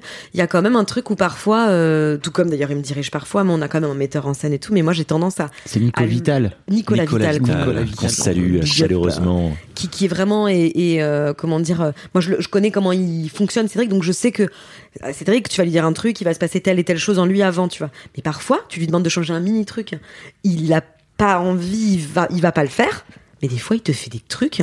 Genre là il fait une- un moment où il pleure sur scène. Je sais pas si quand t'étais là et qu'il Oui. le faisait. Moi j'oserais jamais Ah, faire ça comme il le fait tu vois. Et lui ça lui pose aucun problème de dire ouais ce soir je le rajoute on va voir. Suis là, genre, quoi et tu vas faire semblant de hurler de pleurs et comment t'oses. En fait des fois il fait des trucs beaucoup plus euh, qui le moi qui me mettent beaucoup plus en danger selon ma vision tu vois ou en tout cas qui me surprennent et il y a d'autres choses qui vont être beaucoup plus difficiles. Mais pour lui je pense et- que comme mais c'est marrant j'avais jamais fait le lien euh, avec tout ce que tu viens de dire sur euh, Mais tu me dirais fais-le sur Instagram. Euh, j'irais grandement à reculons. Peut-être que là, il y a Mais des je- trucs que j'arrive à faire. Ouais, je je sais sais pas, pas. trop, hein, répondre à cette question, enfin à ce truc-là. alors que en vrai que j'arrive à le vrai faire. là tu ouais, vois ouais, c'est clair. Mais euh, c'est marrant depuis qu'on fait ce spectacle. Je, je, je, donc on stresse beaucoup moins parce qu'au début, effectivement, tu te dis putain la salle est remplie de gens qui vont te regarder faire un truc euh, où tu te mets à, à poil entre guillemets et tu et tu et tu joues quelque chose et ils vont peut-être pas aimer. Bref, je me déconnecte de ça petit à petit. J'arrive à appréhender le public et la scène d'une meilleure manière. Et j'ai perdu le fil de ce que je voulais dire. Ce que je voulais dire, c'est qu'en tout cas, il y a un truc par rapport aux réseaux sociaux qui n'est pas le même dans la salle. C'est que j'arrive à me dire, bon, il y a 200 personnes dans la salle, ça n'est que 200 personnes Ah oui. finalement. Et ils vont sortir et ils vont passer à autre chose. Puisqu'on, euh, voilà, euh, les réseaux sociaux, tu inscris dans le marbre ce que tu fais, ou au pire tu peux la retirer euh, ta publication si tu l'aimes pas. Mais il y a un truc de, tu peux être vraiment visible par beaucoup de gens. Et si je suis pas sûr de moi, si vraiment il y a un endroit où je Hmm. suis pas sûr sûr, je je ferai, je, En fait, tenterai tu- jamais quelque chose. tu vois le truc comme un espèce de truc énorme. En fait, la manière dont t'en parles là, par Ouais. exemple, je me rends compte que c'est pas du tout ce que je vois, quoi. Moi, je me dis évidemment, tu fais un peu gaffe maintenant aussi à quand tu fais une vidéo, tu fais en sorte qu'elle soit quali, t'as pas envie qu'elle soit là euh, si Mm. elle est pas bien et tout, Mm. mais c'est tellement, enfin, en fait, il y a tellement peu de risques pour moi. Je veux dire, vraiment, tout, les gens, ils publient toutes les 20 minutes. Donc, en fait, Ouais, euh, bien sûr. plus personne s'en rappelle. Et souvent, je me dis, euh, ouais, et moi, c'est vrai que ce truc de, par exemple, poster et désactiver les commentaires derrière et pas aller les voir pendant un jour, ça me permet aussi de me dire, bon, bah, je suis pas en train de me dire, ah, je suis trop forte, tout le monde a, a commenté ou je suis horrible, personne n'a commenté. euh. Mm. En fait, c'est juste que j'ai l'impression que dans le milieu qu'on qu'on fréquente aujourd'hui, c'est un peu incontournable, en fait, d'une Mm. certaine manière. Mm. C'est-à-dire que tu, tu peux, euh, pour moi, tu peux continuer à garder ta vie privée, à essayer de jouer le jeu, mais euh, et on le voit même maintenant avec des acteurs ou des actrices de cinéma français qui jouent vachement le jeu des réseaux sociaux, mais qui sont quand même il y a quand même un mystère, tu vois, mais c'est juste, bah, en fait, tu vois défiler Balenciaga, tu montres qui t'a maquillé, qui t'a coiffé, euh, ton potentiel sympathie en fonction de tes interactions avec les autres, en fait, il est important pour le milieu, tu vois. Mm. Et c'est quand même un peu un jeu que je trouve euh, intéressant à jouer, quoi. c'est un jeu qui est pas facile quand, quand Oui, oui, c'est sûr. quand c'est pas naturel, quand t'as pas envie Oui. de base d'aller raconter, euh, d'aller montrer des choses, de jouer effectivement, de montrer ton capital sympathie. Oui, mais pour moi, ça fait un peu y a un partie truc, euh, du travail, tu vois ce que je veux dire ouais, bien sûr, mais C'est pas pour moi, il y a pas. C'est sûr que c'est pas. T'as pas. T'as plus une nature d'être euh, plus décomplexé, de te montrer ou de te voir ou de te faire face et tout, tu vois. Euh, bien que ça reste parfois difficile Hmm. et tout, mais N'oublie pas le micro, Laura. ah pardon, mais euh, mais quand même, euh, euh, t'as peut-être une nature plus facile, mais Mm. quand même, je trouve que ce enfin, c'est pas se cacher parce que j'entends bien ta problématique, mais je trouve que ça fait partie du travail. Et parfois, moi, ce que je ressens dans mon entourage de travail et tout, c'est que bah il y a que moi qui joue le jeu, quoi. Donc en fait, quelque part, quand on me dit euh, oui, bon bah c'est ton spectacle, comment c'est le duo, l'équilibre et tout avec Cédric, je suis aussi un peu en mode bah ouais, mais je bosse vraiment là-dessus. Enfin, tu vois, c'est vraiment un truc. euh, euh, J'essaie de drainer le maximum de gens avec moi, mais c'est sûr que on fait pas le même boulot sur les réseaux aujourd'hui que que euh, enfin tous les deux quoi c'est Mm. pas du tout la même chose et je, et je suis sûre que tu as tout à y gagner je l'aurais dit encore une fois ici que ce soit gravé dans le marbre Ah ben ça, sur les réseaux sociaux du podcast qui peut t'ouvrir euh, beaucoup de portes. Ouais, C'est sûr, clair, quoi. c'est clair. rien que par rapport au fait de tu vois toi qui adore la musique de rencontrer des gens qui en font bien sûr, de te rendre visible tout ça, auprès de, certaines personnes avec qui t'as envie de travailler, de rencontrer, c'est génial pour ça. Ouais, C'est- vraiment. Ça pour ça, c'est ouf, ouais. Ouais, c'est clair. Il y a plein de dérives, hein, tu vois. Mm. Mais, mais je trouve que c'est Bounaïmin qui dit ça et je trouve ça aussi intéressant. Il dit, bon, de toute façon, on fait que se plaindre. Mm. Il dit, mais qui peut apprendre le piano aujourd'hui sur YouTube en 5 ans, en fait? Bien Il sûr. dit, ça n'existait pas avant. Mm. Donc, aussi, utilisons l'outil de manière intelligente en nous disant, bah, en fait, tu vois, sur Instagram, c'est toi aussi qui décides à quel compte t'es abonné, fais-toi un tri, euh. Tu vois, c'est hyper intéressant, quoi, de savoir gérer ça aussi. Parce que Mais plus je tu trouve- le gères, plus t'as Je trouve qu'en fait, la- le problème actuel, c'est que la, la technologie, elle est beaucoup plus vite que la prise de conscience, euh, et tu vois, que, que, que la psychologie par rapport à Mhm. notre, aux outils. C'est-à-dire que Ouais. juste on est en train de, les- de la subir aujourd'hui, je trouve, sur les réseaux Et on sociaux. en comprend les méfaits. Enfin, Voilà. euh, Plutôt que de se dire, ok, je peux aussi en avoir une utilisation consciente, c'est-à-dire euh, effectivement unfollow tous les gens que j'ai pas envie d'avoir dans mon feed, euh, aller suivre que les trucs qui, m'apportent et qui me Mhm. nourrissent. Et, et je crois qu'en fait, euh, il y, a, il y a un vrai gros décalage par rapport à ça. Et c'est ça qui fait que les gens sont tous en train Après, je de... pense Ouais. que c'est parce qu'on est vachement sollicité aussi, tu vois, et que les algorithmes font que bon bah c'est compliqué quand tu prends ton Insta de de décider combien de temps tu vas y rester, euh, quel contenu tu vas voir, Mm. tu vois, on est un peu on a un peu mais il faut en Bah, être tu, conscient. tu peux le Ouais. décider, mais Il faut c'est en juste, être conscient. euh, le- faut se dire euh, c'est un, c'est un OK, je vais être piège. râpé, Mm. je vais être râpé dans ce truc, il faut que j'en sorte à tel moment piège. quoi. Ouais, Tout c'est à ça. fait. C'est un piège de cristal. Ton piège du cristal. J'aime beaucoup cet accent belge. Bien le bonjour. Bien, bonjour. Aujourd'hui, on est avec Laura Felpin et Cédric Salin. Alors, Euh, Allah, ça c'est bien. ça me fait tellement un gros... Aujourd'hui, c'est la journée de la gaufre. Savez-vous que c'est vrai Allez, dis C'est Je suis au cœur de vous avoir là dans. Euh, Parlons de ce spectacle. Comment donc tu, tu racontais Laura que toi t'étais que t'étais produite en fait euh, en amont, n'est-ce pas, et que t'as tu as euh, t'as dit ok moi seul jamais. Enfin, je sais pas. Ça s'est exactement passé comme ça. Non, Moi seul, jamais. Vous m'aurez- Le premier seul en scène de Laura Felpin. vous devriez faire des voix. hein. Vous devriez faire des voix. C'est c'est très bien. Euh, bah, chez Quotidien, on a rencontré. C'est marrant, moi je l'ai fait un peu à l'envers. J'avais ce rêve de scène. Et. Pardon. J'avais ce rêve de scène et en gros. euh, euh, quotidien, je savais que ça allait probablement drainer des gens qui seraient intéressés et ça l'a fait chez avec Thierry Suc euh, et d'autres producteurs que je devais rencontrer, mais j'avais un très une grande grande intuition parce que bon, d'une part, il, pro- il produisait Florence Thierry Suc est un Foresti. immense producteur. Pour un les immense producteur, mais je le connaissais pas moi à l'époque, je dois le Mm. confesser, mais quand j'ai effectivement vu qui produisait, comment ça se passait dans leur bureau, tout ça, j'ai aussi, euh, avant même de le rencontrer lui, ce qui a été l'étape un peu euh, finale, euh, je savais que j'adorerais l'endroit et que je m'y sentirais super bien. Et j'étais aussi, ce qui comptait beaucoup, hein, une artiste en développement chez lui, et il en avait pas. Donc en fait, euh, euh, tu peux te dire oui, il y a une prise de risque, euh, est-ce qu'ils savent développer les artistes et tout, mais moi je me, j'avais assez confiance au fait de développer mon spectacle. C'est juste que je, j'ai, j'ai l'impression d'être dans une boîte de cadors où genre rien n'est jamais un problème en fait. Ils sont hyper organisés, ils ont les meilleurs régisseurs, ils ont la meilleure, enfin c'est euh, un bijou, c'est la Rolls des productions pour moi. Et Thierry, c'est le Rolls C'est des comme un truc producteurs. de Maboule en fait, tu Mm. vois, de- d'être rentré par Premier cette spectacle si grande et- porte quoi. Ben franchement, c'est on mesure totale. tout le temps la chance qu'on a quoi. Mm. Et donc il nous a dit ben allez-y, euh, é- écrivez quelque chose. Donc euh, bon après euh, évidemment on savait pas si ça allait leur plaire. Enfin mais ils nous ont euh, tu vois ils nous ont envoyé en résidence. On leur a demandé si on pouvait aller dans une maison à la campagne tout ça et et Cédric a coécrit avec moi le spectacle. Et moi il était évident que je voulais que Cédric soit dans le spectacle, d'une part parce que je suis sincèrement fan de Cédric, donc j'avais vraiment envie de le voir dans le spectacle, et d'autant plus que je joue quasiment pas avec lui en fait, donc euh, Ouais. j'ai j'ai vraiment qu'il ait ses moments aussi, tout ça, et euh, et c'est vraiment d'ailleurs la seule raison. euh. Et d'autre part, non, parce que maintenant je me rends compte que c'est la seule raison parce que j'aurais pu le faire pour ne pas être seule, comme tu dis, mais euh, en fait j'avais j'avais pas du tout mesuré ce que c'était que de partir en tournée tout ça. Hmm. Tu vois? Mm. Là aujourd'hui, je me dis heureusement que t'es Ouais, avec moi et qu'on ouais. s'amuse et que c'est génial. Ouais. Mais j'aurais jamais pensé avant ça. À la limite, tu l'aurais coécrit et il a même été question pendant longtemps que tu sois pas forcément dedans. Enfin, pas, il était pas question de ça parce que moi je me disais ça dans ma tête, mais je veux dire au début Ah. quand on en a parlé, euh, voilà. Mais en fait, euh, oui, c'est c'est c'est donc t'es arrivé dans l'écriture et c'était important pour moi aussi qu'il que ces parties soient des parties qui soient cohérentes avec le spectacle. Ouais. On se dise pas, ah, elle a juste foutu son pote quoi. Ouais, moi je, je, je, je, je voulais pas du tout ça non plus. J'ai dit même d'ailleurs à, à Nicolas quand on a notre metteur en scène quand on a commencé l'exploitation à un moment donné, j'ai eu un peu un truc de panique la, la, la, la troisième semaine je crois. Je sais pas si je te l'ai dit. À Marseille, je suis sorti, je dis écoute vraiment dis-moi, sois sincère avec moi. Est-ce qu'on est-ce, est-ce, que- est-ce que vraiment ça marche? Est-ce que c'est ok?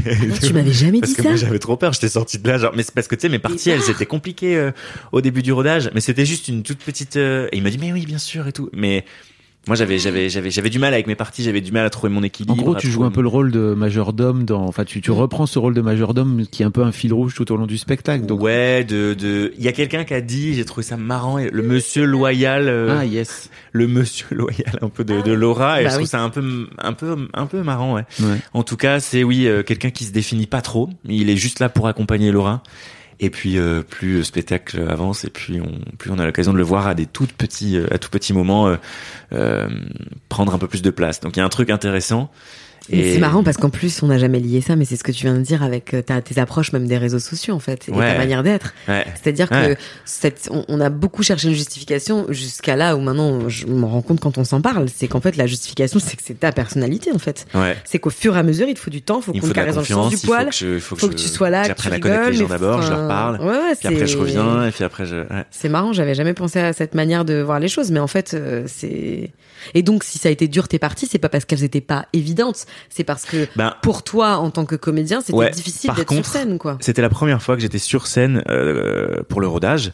La première fois que j'étais sur scène euh, face à des gens et que le quatrième mur était brisé, que je leur parlais. J'avais déjà joué au théâtre, j'avais déjà joué des trucs, mais là vraiment je leur parlais, je les regardais dans les yeux et je et, et là je les regardais, et je voyais leur réaction et je me disais waouh c'est chaud, ça marche pas ou ça marche. euh, ou Enfin il y a des trucs, euh, c'est Enfin, c'est quand même Euh, souvent, c'est chaud, ça, marche pas, c'est chaud. En tout cas, c'est la- tournée, ça a été un un un ascens, je sais pas comme un, Un un ascens- grand 8 ouais. émotionnel, j'allais dire un ascenseur émotionnel. Mais, enfin si, mais voilà, ça tu passes par plein de phases parce que moi j'ai découvert ça. Laura l'avait pas euh, plus ou moins découvert avant parce que tu avais fait quand même quelques scènes ouvertes euh, je disais, avec des trucs en solo. chaud, ça marche pas. Ouais, elle revenait me voir et tout. Ou alors j'allais la voir, des fois je l'aidais et tout.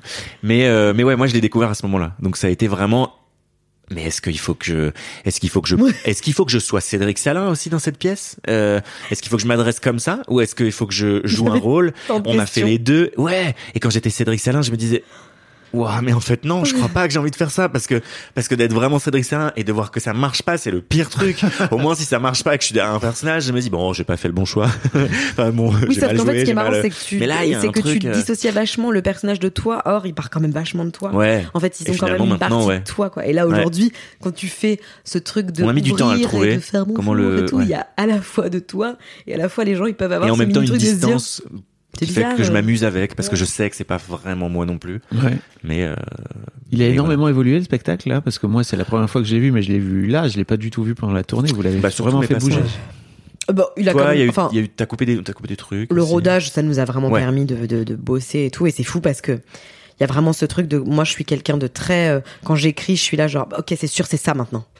Et le lendemain, on change et je fais, mais comment on a pu être sûr hier que ça, c'était ça, Et ça, ça me fascine toujours de me dire, euh, et donc euh, là, Tu veux on dire est- de le mettre après sur scène, enfin de tu le mets faire sur jouer scène, sur tu es scène. sûr que c'est bon, tu es sûr que c'est ça. Tu le joues une fois, tu es sûr que c'est ça, puis après tu joues deux fois, tu fais non mais pas pas du tout en fait. Et euh, et puis euh, quand même Nicolas Vital il nous a aidé à faire euh, ce truc au départ de de grand tri, que ce soit beaucoup plus simple pour nous et tout. Ensuite, on a beaucoup beaucoup modifié en, en- enfin on a bien modifié quand même en, en rodage.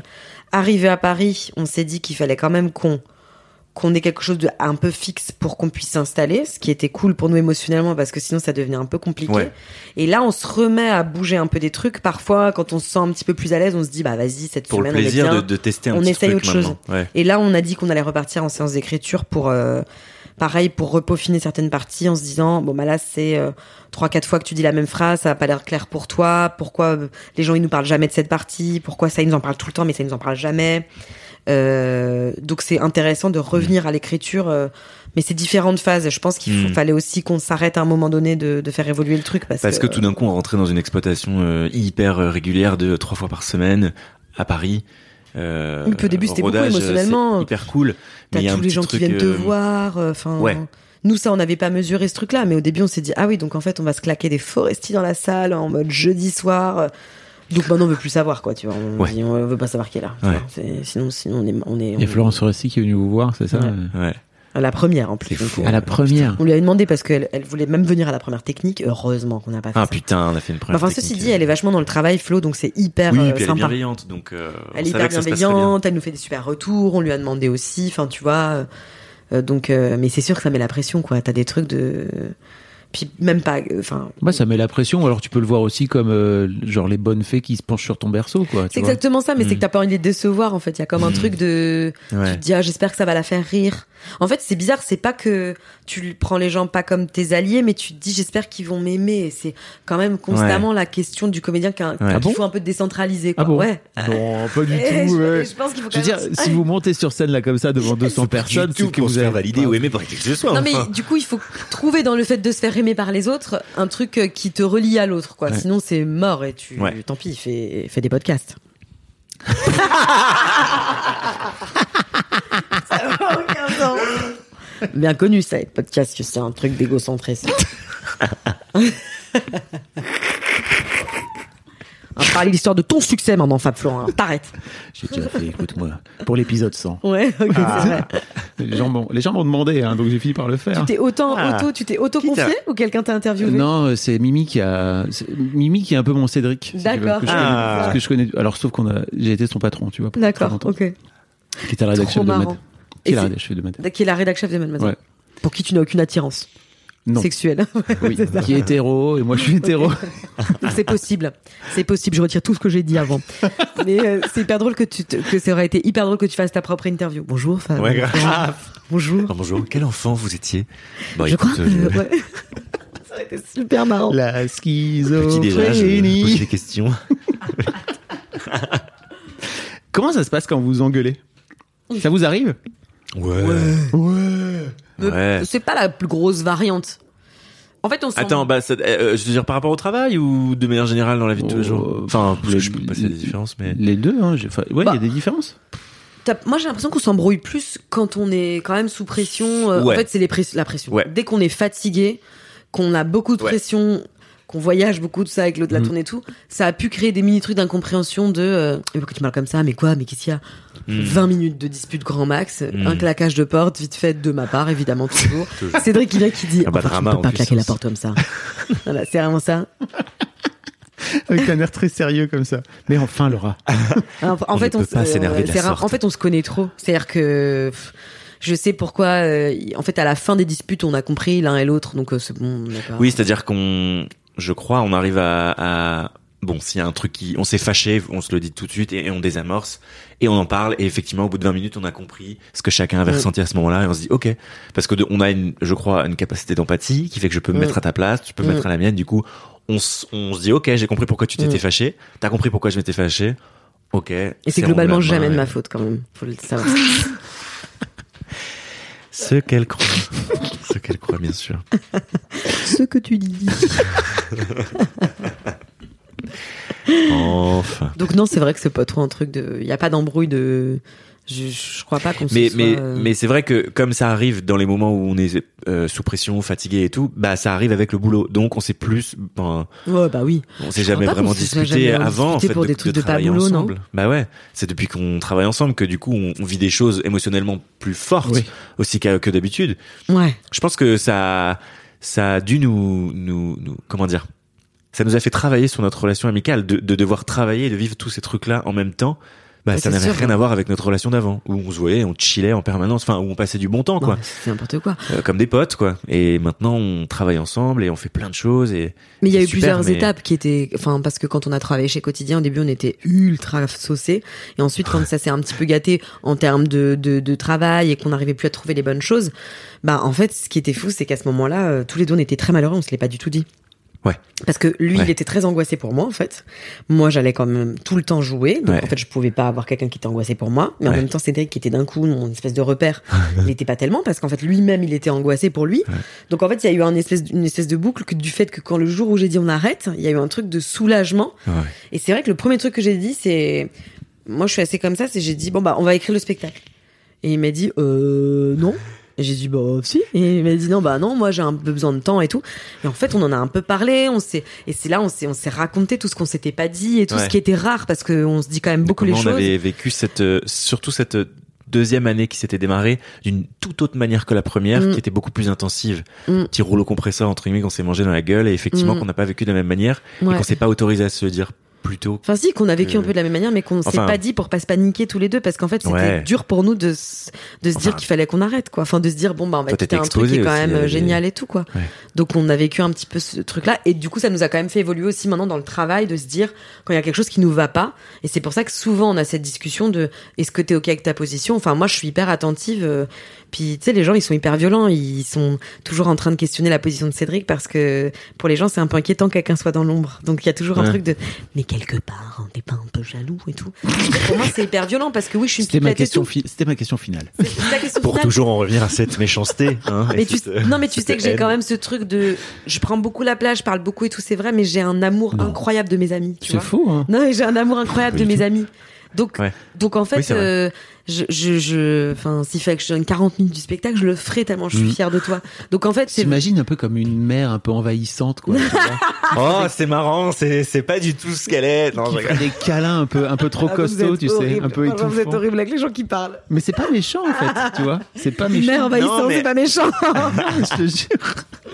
C'est ce qu'on appelle une mère toxique? Non, j'ai dit un peu étouffante, c'est pas qui, qui aime, qui aime beaucoup dit ses enfants, c'est pas étouffant. pas forcément toxique. Du verbe étouffé d'ailleurs. qui engendre en général la Mais mort. non, mais en ça même n'est temps- pas négatif. Elle est, elle très ça. généreuse à cet endroit-là. Et du coup, euh, oui, euh, pour en revenir aussi à ce qu'on disait tout à l'heure, du coup, euh, ouais, bah, quand, comme ce que tu dis, c'est-à-dire quand tu aimes les autres, tu les aimes très très fort. Et effectivement, là, euh, pour en revenir à tout à l'heure, oui, elle m'a donné cette opportunité d'avoir cette place dans ce spectacle que j'ai fini par euh, par saisir. Et puis après, Mm. on a discuté des équilibres de chacun. On est très content de ce qui se passe maintenant. tout c'est cas. cool. Mais c'est c'est très marrant parce que je trouve que ça aussi c'est un truc qu'il faut dire, c'est que quand tu finis par que tu finis par travailler avec quelqu'un de ta famille ou quelqu'un Ouais. de, ton, de tes amis en fait, c'est plus du tout la même relation.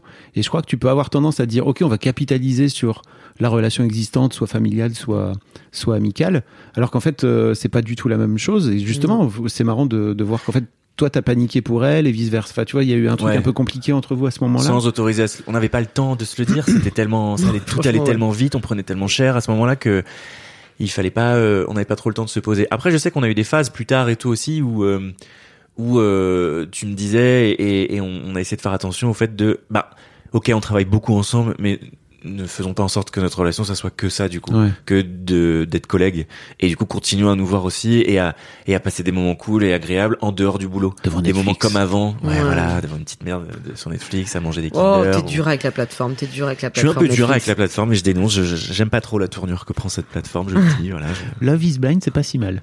Love is blind tu Love regardes is Love is Blind. Alors j'ai Oh. vu, j'ai pas vu Love is Blind, j'ai juste vu le dernier épisode de Love is Blind qui Ah. s'appelle The Reunion. The Ok. Reunion. Vous l'avez vu ou pas? Nope. Eh bien, c'est fou parce que donc c'est vraiment l'émission. Euh, après, enfin c'est ce qui se passe après l'émission. Donc quand tout le monde a vu l'émission, c'est un Mhm. peu le bilan. Et j'ai trouvé que c'était une heure Hyper de bien. communication non violente, non-stop, où euh, en fait ils Ah, sont, s'en sont foutus plein la gueule et tout pendant l'émission, et que là ils viennent s'excuser, ils viennent, euh, t'en as qui sont toujours en colère, et qui viennent exprimer leur colère. Je fais, parce qu'ils Ouais, se sont ouais. vus à l'écran du coup euh, avoir des sais, comportements ouais, c'est ça. euh, Et qu'en fait, ils se sont vus après et ils se sont cachés des trucs pendant l'émission. En gros, Love is Blind, c'est un truc, si j'ai bien compris, j'ai pas tout compris l'émission, mais c'est en gros, tu tombes amoureux de quelqu'un sans le voir. en lui, en lui parlant En là, lui parlant. dans des maisons c'est ça? Ah ouais. Exactement, séparés dans- par un mur? Ok. séparés par un mur. Et, et en fait, le- la fin, c'est vraiment, enfin, le dernier épisode, c'est ouf, vraiment. Si t'as pas, si- Ah oui, ils sont Putain, autour d'une ça table, ils mangent, ils non et, pas autour d'une table, mais ils sont Ah, vraiment. Ça, ils- c'est le cercle Ah, c'est le cercle. Ah, c'est le cercle. The circle. The ouais. Circle. Ouais. Et, et le non non dans le, le dernier épisode vraiment j'ai trouvé ça vraiment génial je me suis dit putain en fait euh, télé-réalité done right quoi tu vois vraiment euh, Ah ouais. bien, bien foutu ok euh, où euh, ils se sont exprimé leur colère ils ont putain ils, ils ont il y en a qui se sont excusés t'as un mec qui s'excuse pas et qui est là moi j'en démords pas et tout et t'as les autres mecs qui sont en train de dire non mais t'es vraiment en train de te comporter comme un connard là j'étais là Mm. Ouais. waouh Ah ouais, ok. amazing non mais vraiment ok c'était j'étais- Moi, tu sais notre premier, notre Ah, c'est prochain, ça. Quoi notre prochain programme alors. après j'ai Last pas vu le reste of Love is j'ai pas vu le Blind. reste de, de l'émission mais en tout cas ce dernier épisode là je l'ai trouvé C'est trop marrant. Il a regardé la fin de Oui. l'émission. euh, il a regardé Ouais, la, c'est drôle. la, la- le, le, le conseil du feu euh, dans l'île de la tentation quoi. Il a pas regardé ce qui s'est passé avant. mais il a fait. référence Bon, écoute, il a l'air vraiment fâché donc. Euh... Euh, ouais, trop cool. Co- comment vous envisagez le futur de votre relation, tous les deux?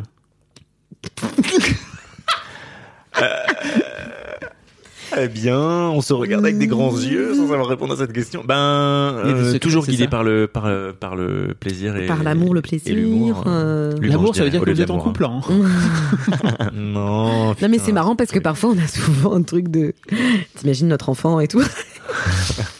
Et on se dit non mais attends. Enfin surtout moi parce que moi j'ai un fantasme de créer cette petite être de comédie musicale qui arriverait avec une sorte de petite tête de de bao mignonne qui chanterait toute la journée du Disney et je pense que ce serait notre enfant. Ça se trouve pas du tout, ce serait un matheux euh, insupportable. J'en sais rien mais en tout cas je pense qu'on aurait beaucoup trop on aurait on mettrait beaucoup trop d'attentes sur notre Trop enfant. Il faudrait ce soit beaucoup sur- trop génial. C'est ça. Oui, c'est ça. C'est-à-dire que s'il correspond pas à ce qu'on attend de lui, ça va être compliqué, quoi. On va être très déçus. On a des amis qui ont un enfant avec euh, avec euh, Cédric euh, et moi. Il s'appelle Nesh. On le on le on le on, le- on lui dit bonjour Nesh et Anne-Sophie. Ils ont un enfant qui s'appelle Cheyenne pour continuer dans les prénoms un peu fous. Waouh. Et Cheyenne est venu une après-midi chez moi. Et avec Cédric, euh, il pleurait un petit peu, donc on s'est dit bon bah on va lui faire une petite comédie musicale quoi. Donc on a commencé à chanter, libérer, délivrer machin en mettant des plaids. Enfin on a fait des capes et des trucs comme ça. Quel âge a Cheyenne pour savoir? Cheyenne avait genre À deux mois. Non, un an déjà. Un an peut-être, ouais. Petit. En tout cas, Cheyenne nous a regardé et vraiment, je pense que c'est le plus beau cadeau du monde pour son père, mais il s'est endormi au bout de 10 minutes en se disant Waouh, beaucoup trop d'énergie, beaucoup trop épuisant. Et je me Ouais, suis grave. vraiment dit, ouais, On c'est l'a épuisé, quoi. c'est la traduction de, de- peut-être notre enfant dormirait beaucoup, du coup, je sais pas. En tout cas, euh, non. Si euh, vous bah, voulez Laura et donc Cédric à, votre, à vos fêtes d'anniversaire pour vos enfants, euh, Ouais, vous pouvez sûr. envoyer un message nous sur, sur euh, Instagram. sur Instagram. C'est vrai. hein. Mais en tout cas, non, bah, je vois ça Bah, comme. le futur. euh, J'avoue, j'ai, bah, moi, on j'ai se pose vachement pas, mal. on- Ouais, on se pose pas la On question. sait jamais. euh, on a, on a même avant. Je suis sûre que même si on était mais- loin, parce que je me suis déjà fait Oui. des petites phases comme ça, mais je pense que ce serait génial quand même. Par fait. contre, c'est vrai que des fois on se dit, parce que je sais que Laura, euh, moi je suis toujours globalement resté dans le même quartier à Paris après avoir quitté Alfortville. Et, euh, et elle, Remusictrice, s'il vous plaît. pour le coup, elle a beaucoup bougé, bougé, Elle a beaucoup bougé. et, euh, et un jour, je crois que je t'ai dit genre, non mais va pas aussi loin, putain. Et tu m'as fait, bah pourquoi? Je suis, bah, on va faire comment pour se voir? Et elle avait pas du tout capté, elle m'a fait, Oh, ah ouais? Il y a eu un truc. bah ouais, on peut pas mettre une heure et quart euh, de transport. Non, non, mais c'est sûr que par contre, je pense qu'on. on- Mais du coup, on y, mais souvent c'est un vrai truc. parce que parce que tu vas tu vas aussi partir avec Edouard et moi peut-être que je rencontrerai quelqu'un. Pour l'instant, je suis célibataire. On n'est pas du tout Ce prêt. que je veux dire, c'est que tu vas emménager dans une maison à la campagne. Attends, t'as dit quoi pour l'instant quoi? Pour l'instant quoi? Tu vas emménager avec Edouard Pour l'instant, tu es. Célibataire Ouais, mais c'est truc d'Instagram, c'est truc ça là. Et si vous nous avez, je ne que pas du tout envahissante. On se dit, bah oui, euh, envoyez-moi un CV au préalable. non, pas Elle vrai. fait le casting. En tout cas, Laura a des projets de famille et c'est bien normal avec son chéri que, que je salue également. Elle a aussi Mais des du projets coup, de famille pour toi, apparemment. Pour moi. Ah bah, il est Alors évident moi, que j'en ai mon, pas mon envie. gosse, euh, il sera totalement, euh, ce sera, totalement son parrain, euh, Oui. Oui. bien que pas baptisé, mais en tout cas, tu as la responsabilité de la vie de cette personne également. Non mais Elle a hâte que d'une chose, c'est de faire un enfant pour que je vienne le garder d'ailleurs. hein, Parce que Non, elle me dit, mais de toute façon, pas le choix. Elle m'a dit, tu m'appelles, tu- je t'appellerai et tu viendras le garder. non non non parce que moi j'ai quand même ce truc de c'est vrai si je pense trop ça. tu me dis ça tout le temps. tu me dis ça tout le temps. Elle me dit, oh, t'inquiète pas, quand je serai en galère, c'est toi que j'ai appelé, hein, quand j'ai envie de pioncer. Parce que je pense non mais parce que je pense même que moi je me vois bien le garder avec toi souvent aussi parce que j'ai- on Oui. sait tellement rien que voilà. Mais euh, non par contre ce que je voulais dire c'est que Sauf si on habite géographiquement à 3 heures de euh, distance. géographiquement tu te dis qu'on va être avez- loin Bah, euh, parce que je ça c'est sais quand même un pas peu de relou quoi va être fait l'avenir, mais je sais que vous, je pense que vous allez partir quand même à un Bah, moment donné, suite, dans quelques années peut-être. Et moi, pour l'instant, je suis très bien en ville. Ça va être trop nul quand on va Donc, on va euh, devenir trop adulte et qu'on va devoir euh, Bah, faire genre bah, pas enfants, rester parce qu'il y a mon mais tu vois ça c'est quand même un truc aussi de société pourquoi tu restes pas dans la même ville Hum, suis parce que t'as un pote que t'aimes trop? Non mais c'est vrai non mais tu sais Ouais. un épisode de, Bah. de Victoire Toyon là sur euh, Parce que c'est un mec Euh, que t'aimes trop. oui Et du coup, mais non mais je suis avec d'accord lui, t'aspires à un autre quotidien. ouais mais tu peux quand même peser aussi le pour et, le lui, contre tu vois Après, la vraie question aussi, c'est pourquoi pas éduquer euh, un enfant euh, en ville, quoi. Tu vois, c'est il y a toujours ce truc un hein, peu d'être obligé de, de quitter la ville, alors que Moi, Ouais. ça m'angoisse de plus en plus les trucs de. Alors, je suis très campagne et je suis, c'est quand même un peu Ouais. campagnarde et tout, mais là, je vois, genre, j'ai un pote qui me racontait l'autre jour qu'il était dans la maison de campagne de sa meuf et tout, et c'est drôle parce qu'en fait, les maisons de campagne, la, la, la tante d'Edouard, elle m'a dit un truc incroyable. Une fois, elle m'a dit. Je lui dit, ouais, on a trop envie, peut-être de se prendre une baraque en Normandie et tout. Elle m'a dit, ne fais pas ça. Mais tu sais, genre, il y avait un truc de pas fort et tout, tu vois. Je dis, qu'est-ce qu'elle, elle- pourquoi? Elle me dit, tu as 30 ans. Ne fais pas ça à 30 ans. Et elle me dit, tu, tu, tu, non mais tu sais, genre, tu as le cinéma, tu as les, le- le- Mm. Ouais. et, et c'est vrai oui. qu'on s'en rend pas compte. Je pense qu'en fait, le vrai luxe, c'est d'avoir un peu les deux. Tu vois, de Ouais. pouvoir se permettre de se dire, bah, je me barre un week-end Mm. là et je coupe un peu parce que c'est vrai que la, la sollicitation des bruits, des trucs, rien que, mais rien que vivre déjà à Montreuil, c'est différent, tu vois. Mais du coup, euh, Les gens c'est qui vrai vivent que pas à Paris se rendent pas raison. compte Et surtout quand ça se passe mal, t'es bloqué à la campagne, t'es bloqué euh, à Vélizy. Enfin, je dis Vélizy, c'est pas du tout la campagne. Pardon, c'est pour les gens qui connaissent pas la région parisienne, qui nous écoutent. C'était vraiment trois stations de RER de Paris, je pense. C'est pas très loin. Ça, c'est pas Mais le tu habites alors je sais Très pas, loin. je vais te dire. Mais à- c'est sûr que ça fait très euh, discussion de Parisiens Ouais, intramuros. de. Alors je vais dire, tu Alors habites Malade. Alors à, que désolé, à mais Schweighouse, en mais vous êtes- Alsace, dans voilà, un village de les deux grandi 300 à la habitants. campagne. Vous êtes des Bah, ploucs, hein, n'oublions pas. T'es Ouais, content On est tous des ploucs. hein. Non mais Ouais. t'es content de vivre à Schweighouse, dans ta maison que t'as retapée pendant 4 ans et t'as mis des tutos sur Insta là. Après, quand t'as fini, il te reste quoi? Ça, c'est ce que tu me dis beaucoup en ce moment, ouais. Mais oui, parce que je me dis, mais tu sais, quand tu fais des projets de rénovation, C'est un baby blues après. qu'est-ce qui se passe après Bah, tu fais des enfants. T'as Et après, 30 ans, t'as ta maison, grandi, tu refais un enfant. T'as tes plantes vertes, t'as ton chien, t'as tes enfants, t'as ton mari, et Oui, mais ça, ça fait des années aussi. Ça se fait pas en trois ans. C'est ça aussi. Oui, mais quand même, je pense qu'il y a un truc de quand t'as 40 ou 50 ans et qu'il t'est arrivé ça, tu fais à 50 ans. et maintenant. En fait, maintenant c'est comme avant. En fait, c'est c'est c'est c'est toujours la même chose. C'est Ouais. la vie. C'est c'est quand même. euh, je crois que c'est ma psy qui m'a dit ça il y a pas longtemps et ça m'a ça m'a stressé depuis. Bah oui. Non mais c'est vrai. On... Bah oui. Et elle m'a dit un truc trop C'est drôle. parce que t'as dit, toujours ce truc, je crois, quand t'as. Tu crois que tu vas arriver quelque part C'est ça. Hein, quand même. Alors qu'en fait, t'arrives nulle part. Enfin, moi, je Ouais. le dis, j'ai 44 ans, t'arrives nulle part. Hein. Putain, t'as 40. Ah tu ouais. fais vraiment pas 44 ans. Salut, ouais. Tu t'imaginais C'est mon- quelque, euh, Non. quelque part à cet âge-là C'est vrai, tu t'imaginais, tu t'es jamais projet projeté toi. Ah si, de ouf, mais moi, j'ai rencontré ma, ma meuf, euh, on avait 17 ans, quoi, tu vois. euh, Ah ouais. Ouais, high school lovers et tout, quoi. Putain. On est séparés, hein, maintenant, tout a... Ouais, ok. Hop, upside down de la vie, mais tout, tout a changé. Tout a bougé, ouais. Ouais, c'est fou, mais tu vois, Upside Down la vie, le prochain long métrage Oh, de, de. Franchement, le gars. Upside Down la vie, enfin bon.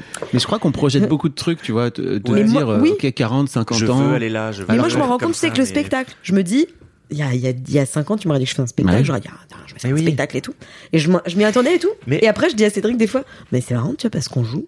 Puis après, on rentre chez nous, puis après, on dort. Et je fais, ah bon, bah, du coup, euh, Et ok. puis demain, j'y reviens. Mais ouais, mais, parce c'est super. Il y a un truc un peu terrifiant, peut-être, de se dire Terrifiant l'inverse. Terrifiant. Oui. De se dire peut-être l'inverse, de se dire d'accepter de, se laisser porter semaine après semaine parce que la vie va nous offrir. L'impermanence Et de la vie, j'ai envie de vous Voilà, dire. c'est terrifiant. C'est terrifiant, mais moi, c'est un peu ce que je fais de manière générale. Mais euh, parce que je ne peux diem, pas faire l'inverse. Mais, Ouais, euh, t'es trop fort pour ça, toi. T'es vraiment un petit assez, euh, Bouddha, hein, qui se balance comme ça dans un petit hamac au soleil. Si je devais te Oh dessiner, ouais, je ferais putain. vraiment ça. Cédric, c'est un jouisseur de la de la vie, vie. Cédric. Ouais. Cédric, il a, il a réussi à se mettre euh, au bon endroit où le soleil tape, dans son lit pour faire une sieste. Il se met un petit bruit de machine à laver et de pluie. Ne me demandez pas pourquoi. De machine à laver. Ça lui rappelle sa mère. Oui, j'ai des. j'ai- Charge quand, quand on mentale. était quand on était petit, ma mère, elle, euh, bah voilà, on était quatre enfants, elle savait pas trop quoi foutre avec moi et le et le, et le quatrième, et euh, du coup elle nous mettait devant la. Et je sais pas pourquoi on adorait. Et on prenait nos doudous et on se mettait euh, assis par terre, on regardait le tambour de la machine tourner dans Ah. tous les sens et ça nous apaisait. Et, ça durait. Ouais. Et ça durait une heure et ma mère était tranquille pendant une heure. Donc je- les deux autres, je sais pas ce qu'ils foutaient, mais. Mais, euh, mais voilà. Et depuis, j'ai gardé ce truc-là, de, des- des bruits un peu de l'eau qui coule, du bain aussi. Et le plus gros truc quand même, mais il paraît que c'est hyper creepy. Je vous le dis, je, l'annonce, c'est le bruit de la. Ah non, mais toi tu sais, c'est le bruit de la tondeuse à gazon. J'adore écouter le bruit d'une tondeuse à gazon. C'est genre. Pourquoi c'est creepy Je peux écouter ça. Est-ce que c'est Je peux écouter ça pour dormir pendant trois heures. Et c'est ce que je fais d'ailleurs quand je suis en plein soleil. T'arrives chez lui, tu sonnes et puis d'un coup tu dis Putain, mais c'est bizarre là. On est... Qui c'est qui passe la tondeuse Mais pourquoi il y a une machine à laver en route Mais enfin, tu il ne pleut pas. ah putain, Cédric, ton bruit de sieste. Et c'est pas des bruits de ville, c'est des bruits justement de maison de campagne. C'est ça qui est marrant. Mm. C'est ce que je remets chez moi maintenant, C'est- adulte. C'est tellement marrant parce que quand, quand, on a, quand euh, on a dormi une fois ensemble dans une chambre d'hôtel euh, euh, en tournée, on habitude on a des Ouais. chambres séparées, et euh, et t'as mis l'eau de la pluie. Et moi je me suis dit génial, ça va, ça va m'endormir. Bah, putain, au bout de 20 minutes, j'avais envie de. de pisser déjà oui, et complètement. Et j'étais là genre, tiens, chant, merde, il pleut, ça fait beaucoup de bruit quand même. Hein. Et lui, là, je me dis, waouh, putain. Donc t'as vraiment ce truc d'embrasser les choses. euh, Donc on s'est Voilà, jamais vraiment rapport posé aux d'où on allait angoisses. aller. Ouais, ouais, voilà. Mais quand même pas trop loin, je crois, moi. Faut pas faire ça. Non, et puis faut, faut pas projeter parce que, parce que Parce que ça fait tu trop peur. projettes, plus t'es déçu, parce que quand ça n'arrive pas, tu es déçu. Mais oui, et puis ça fait peur, et puis c'est, Mm. c'est ce que je me dis aussi. Et puis c'est ce que ça m'a appris ces dernières années en C'est- travaillant c'est avec vraiment un toi. boudin. Il a pas peur de mourir, Cédric. Il fait wow. Tu sais, c'est, c'est, c'est comme les médecins traitants. euh, Son père, il est médecin et c'est genre, oh, pff, prends un doliprane. C'est vraiment la, Mon la père, quand. Putain, je pense que j'ai hérité de, ça de lui. Oh. Quand on venait le voir et qu'on était petit, mon père est est médecin, donc. Ça reste donc, une ablation du foie. Papa, je crois que je me suis pété le genou. Je crois que j'ai vraiment. On avait très très mal. Vraiment, c'était des douleurs, des douleurs qu'il n'arrivait pas à entendre. Et il nous disait, oh, prends un doliprane, ça va passer. et dans le fond, il finissait toujours par avoir raison, puisqu'au bout d'une semaine de souffrance, ça pa- passait. C'est quand même un truc de papa de, de médecin, euh, parce que Anna Apter, elle a un papa qui est radiologue, et elle s'est quand même une fois viandée dans les escaliers, elle s'est cassé une côte. Je pense qu'il lui a dit trois jours, euh, prends le libu, prends le libuprofène. Jusqu'au moment où il a fait, allez, je fais quand même une radio. Le mec est radiologue, hein. il a fait, effectivement, c'est brisé, mais on peut rien faire. Donc ça revient au même, mais t'es là genre, ouais, mais c'est chaud, mais j'ai l'impression que les darons, Ouais. médecins et tout, c'est toujours la même chose, quoi. Ouais. Finalement, c'est les conneries les plus machos. Les enfants des médecins. C'est clair, c'est clair, c'est clair. Mais en tout cas, oui, euh, ne pas trop projeter pour être à l'aise dans le moment présent. C'est vrai, ça, ça. qui compte le plus. Ouais. Non, parce que ce que j'allais dire, c'est que c'est ça que ça m'a appris ces dernières expériences professionnelles qu'on a eues ensemble. Parce qu'il faut savoir que quand tu choisis aussi les métiers qu'on a choisis, bah c'est beaucoup de questionnements, remplis d'angoisse. Moi, il y a un moment, j'ai vraiment voulu tout arrêter parce que j'ai oh, j'arrivais Oui. plus. Euh, Laura a compris que c'était sérieux. Elle me dit ah ouais. Bref. Et puis Il y a finalement, pas il s'est passé. là? Oh, il y a 4 ou 5 ans. Ok, d'accord. Et Ah euh, oui, c'était là, tu parlais. Ah oui, d'un coup, il est venu me dire. Et si je faisais de la gestion euh... Tu sais, genre. Non, mais vraiment, un truc, tu sais, des- J'ai tu sais, complètement c'est tes potes qui veulent aller dans le vexin et faire des fleurs et tu fais, ouais, vas-y, là, je te... non, t'es vraiment chose. fait pour travailler à Wall Street, donc arrête tout de suite. Non, mais finalement, Non, mais genre, après, ça- Et si après, je ce qui faisais de, de la régie, tu vois, le truc le plus ingrat Oh du monde. putain, ouais, hyper dur, hyper dur. Je voulais faire ça. Mais ouais, ouais, mais parce que ça m'intéressait quand même d'évoluer dans ce milieu-là. Mais après, j'y suis revenu. Et ce que ça m'a appris, toutes ces opportunités professionnelles qu'on a eues, c'est de me dire, À il peut force se de passer plein de sur trucs. Il peut se passer plein de trucs qu'on soupçonne pas. Dans, dans un mois, il va peut-être se passer un truc qu'on n'a pas soupçonné et peut-être que Oui, comme la mort foudroyante et l'arrêt total de cette existence. peut-être. Mais Oui. ça, si ça arrivera, ça arrivera. Si Voilà. ça doit arriver, ça arrivera. Si la faucheuse décide de venir euh, te chercher, c'est ton moment, c'est Voilà. tout. Et tu sais d'ailleurs que j'ai retrouvé la lettre de mort que j'ai mise à ton nom. Hein, pour Oh que tu putain, la ouais, parce que Laura est très obsédée par la mort. Oui. Donc, Elle, euh, elle m'en parle très souvent. Euh, elle imagine aussi ce qu'elle souhaiterait à ses funérailles, Mm. euh, comment ça se déroule et tout. Et ça fait déjà quelques années que tu m'en parles, mais je l'ai jamais vu. Et je sais que tu as rédigé une lettre pour moi au, au cas où, moment pour où ma elle famille, sera quoi. morte. Avec mes volontés et tout. C'est pas mal quand Voilà. même. Mais faut que je la réédite parce qu'il y a vraiment. Oui, parce que ça fait quelques années maintenant. Mm. Enfin, moi, je ne l'ai jamais lu. Je ne sais pas ce qu'il y a dans cette lettre. Mais d'ailleurs, je sais même pas où elle est. C'est ça le problème. C'est qu'il faut que tu me dises aussi où tu, où tu la caches, parce que si tu meurs vraiment, je pourrais pas la retrouver. Bah ça y est, je viens de la retrouver, je, je te dirai où je l'ai cachée. Mais je vais t'envoyer une copie sur Facebook. Non, tu sais ce qu'on va faire? Tu vas m'envoyer ça sous scellé. Euh, comme ça, ça va rendre Sous l'instant scellé très dramatique. Ouais, tu mets non, un- parce que je vais changer en fonction des relations que j'ai avec les gens et tout. Je C'est vais pas pas, grave, tu m'enverras une autre euh, trois ans après. pas faire sousser tous les trois mois. comme ça, on plus. l'ouvrira avec un, avec devant un- comment on appelle ça, un notaire, ou je peux- pour attester de. Par contre, je pense qu'on peut conclure par dire que si vraiment toi ou moi on meurt, franchement, ça va être horrible. Par contre, ça va être horrible. Tout va être que- moins bien tout le temps. Enfin, tu sais, je me disais ça, tout va être. Je sais que tout va être genre mm, tiède, quoi. Ouais. Genre, bah tu ouais. Ouais. J'espère que tu meurs pas, vraiment meurs pas, s'il te plaît. Arrête. Non, mais t'as vu, moi je suis calme. Hein. Tu vois, elle angoisse. Moi je suis calme. euh, Je, je, ouais, on verra. Moi j'y pense pas. En revanche, je peux pas, Cédric je est peux pas pas train- connecter avec ça. je, je remarque que Cédric est pas en train de te dire Laura meurt pas Mais t'as vu, j'ai exactement Bah, pensé ça. T'es sérieux ou quoi Non, mais parce que moi je, non mais bien sûr, Non, mais je- meurt pas. je- Évidemment, on meurt pas. Mais Je voulais vous embrouiller, hein, j'ai réussi. Voilà, putain, bien joué. tu vas voir qu'elle va m'en reparler après. mais t'es sérieux, tu veux pas que je meure en fait? Franchement, là, j'ai la force masculine en face de moi. Je réponds plus de rien. Je réponds plus de rien. Merci à tous les deux. RDV, euh, vous jouez jusque fin avril. Oui. Oui. Euh, À la À- comédie à la de comédie Paris. Mais surtout, non, RDV au Maturin euh, à partir du 6 octobre parce que RDV finit euh, Comédie de Paris, plus Ouais. de place. T'as plus de place là? Non. C'est complet. Donc c'est Hein, vraiment attends, hyper important de dire aux gens d'aller acheter au Maturin puisqu'il faut remplir C'est dans les mois, Maturins vous- afin de confirmer un succès. Vous avez déjà, vous avez un mois d'avance de, de, de Plus, remplissage. même plus, Ouais. on a commencé quasiment à guichet euh, fermé, c'était génial. Le succès est total. C'était fou. Bon bah donc euh, L'histoire et l'histoire euh, se succès. joue rendez-vous À à partir du 6 octobre au théâtre des Mathurins à Paris. Merci Patrick Sabatier. Merci à vous. Merci grandement pour cet accueil euh, chaleureux, j'ai envie de dire. Nous rendons l'antenne directement avec une humoriste qui fait ses débuts dans notre talk show. Coluche. Je vous demande d'appeler Madame Sylvie Joly, s'il vous plaît. Merci à tous les deux. Merci à toi. Au revoir. Merci beaucoup pour votre écoute. Avant de nous quitter, si vous avez aimé ce podcast et cet épisode, merci de lui mettre un commentaire sur Apple Podcast et 5 étoiles de préférence. C'est le meilleur moyen de le faire connaître. Vous pouvez faire comme Macha Chose qui a écrit comme toujours avec les podcasts de Fab Florent, on a l'impression d'être une petite souris. Les invités sont intéressants, tout comme leur parcours de vie. On rit, on s'interroge, on apprend, et on apprend aussi sur soi. Merci Fab, tes podcasts sont inspirants. Eh ben merci beaucoup, ça fait plaisir. Et si vous voulez faire comme elle, vous vous rendez sur Apple Podcast et vous cherchez Histoire de succès directement dans votre appli ou sur votre ordinateur. Merci beaucoup à vous et rendez-vous jeudi matin à la même heure à partir de 6h du matin dans votre appli de podcast pour un nouvel épisode d'Histoire de succès. When you make decisions for your company, you look for the no-brainers. And if you have a lot of mailing to do, stamps.com is the ultimate no-brainer. It streamlines your processes to make your business more efficient, which makes you less busy. Mail checks, invoices, legal documents, and everything you need to keep your business running with stamps.com. Seamlessly connect with every major marketplace and shopping cart. Schedule package pickups and see your cheapest and fastest shipping options from different carriers. With rates up to 89% off USPS and UPS rates. And with the Stamps.com mobile app, you can take care of mailing and shipping wherever you are. Make the same no-brainer decision as over 1 million other businesses with Stamps.com. Sign up with code PROGRAM for a four-week trial, plus free postage and a free digital scale. No long-term commitments or contracts. That's Stamps.com. Code PROGRAM.